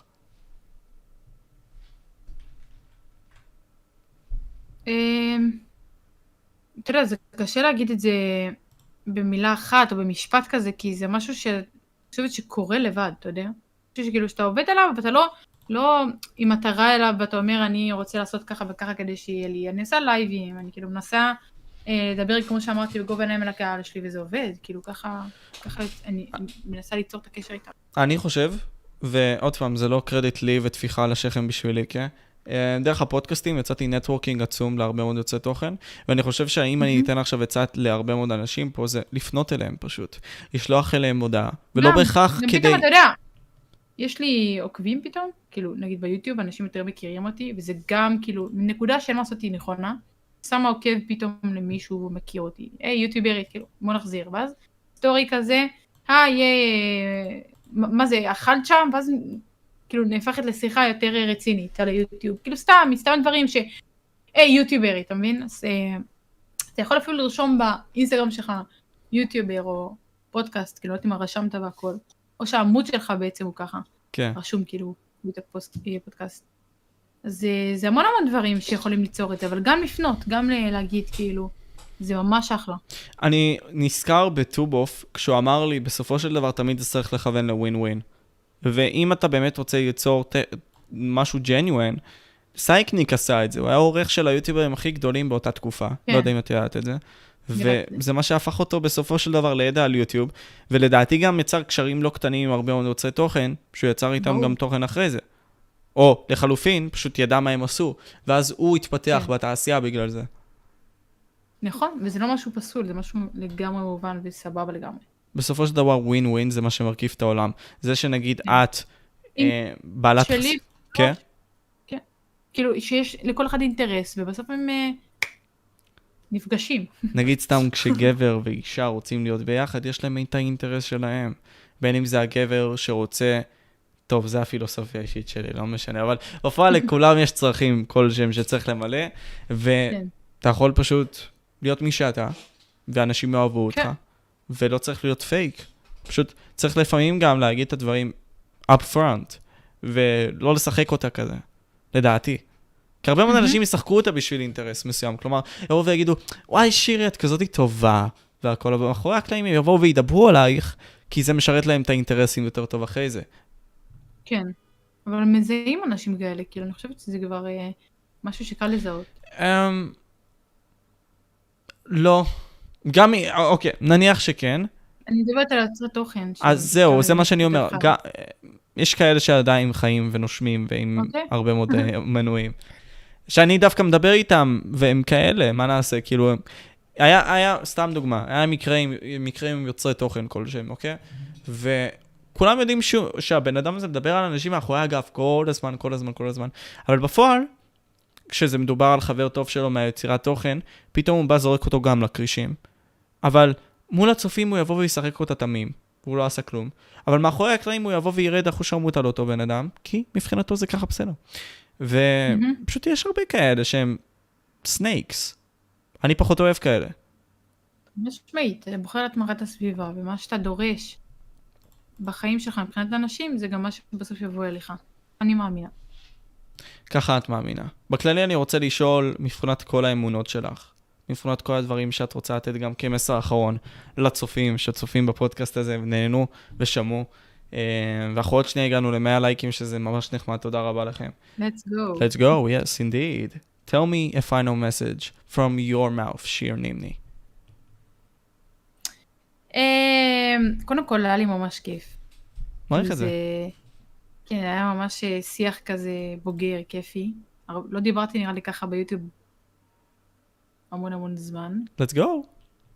כן, אז זה היה ממש ממש כיף לדבר, ואני שמחה שהיה את המקום הזה, אתה יודע, שפנית והתעניינת ושאלת, ו... בכללי למי שלא עוקב אחרי שירי, שיעקוב אחרי פה בתיאור, אני אשים גם עכשיו את הלינק, רק רגע, עם כמה הצופים שנשארו לנו, אני אשים בלתיים את הלינק. תמשיכי, סליחה. ובלי קשר אליי ולכל הפודקאסט עצמו, אני חושבת ש... אתה יודע, אני רואה אותך מתמיד, אני רואה אותך עושה, ואתה אומר חמישים, ואתה מתגייס, והכל זה, משהו שלא בא ברגל, וכל הכבוד לך, אני חושבת שאתה תגיע למקום מאוד מאוד גדול פה, אתה יודע, גם מתפתחים, ואתה... יש לך תשוקה, כאילו, אתה יודע, וזה האיחול של המולדת שלך, שתהיה הכי גדול בארץ כאן, שתהיה, אתה יודע, מי שמשפיע על הרבה מאוד אנשים, וזהו, תודה רבה. יאללה, תודה רבה לך, ממש מעריך את זה, שיר. בכללי, אני אסיים את הסטרים, אני עוד פעם רוצה שתעקבו אחרי שיר, אני גם מפרסם, פרסמתי את הלינקים פה, תיכנסו, גם מפרסם פה את האינסטגרם שלי כזה, תיכנסו גם, אנחנו מעלים שם תכנים יומיומיים, מקווה שגם בצבא אני אנסה לשמור על זה, למרות שזה מאוד קשה, ובכללי, אני הייתי פה משה, מערוץ, אנחנו מדברים פודקאסט, וזאת הייתה שיר מערוץ, שיר, שירי. לא, פאק, רציתי להגיד שיר נימני, פאק מי, אוקיי, אני אסדר את זה מההתחלה, אוקיי, אני משה, מערוץ, אנחנו מדברים פודקאסט, וזאת הייתה שיר נימני, מערוץ, שירי, ואנחנו היינו פה, ביי. ביי. יאללה, מגניב. רגע, בוא נעשה את המעבר שלנו.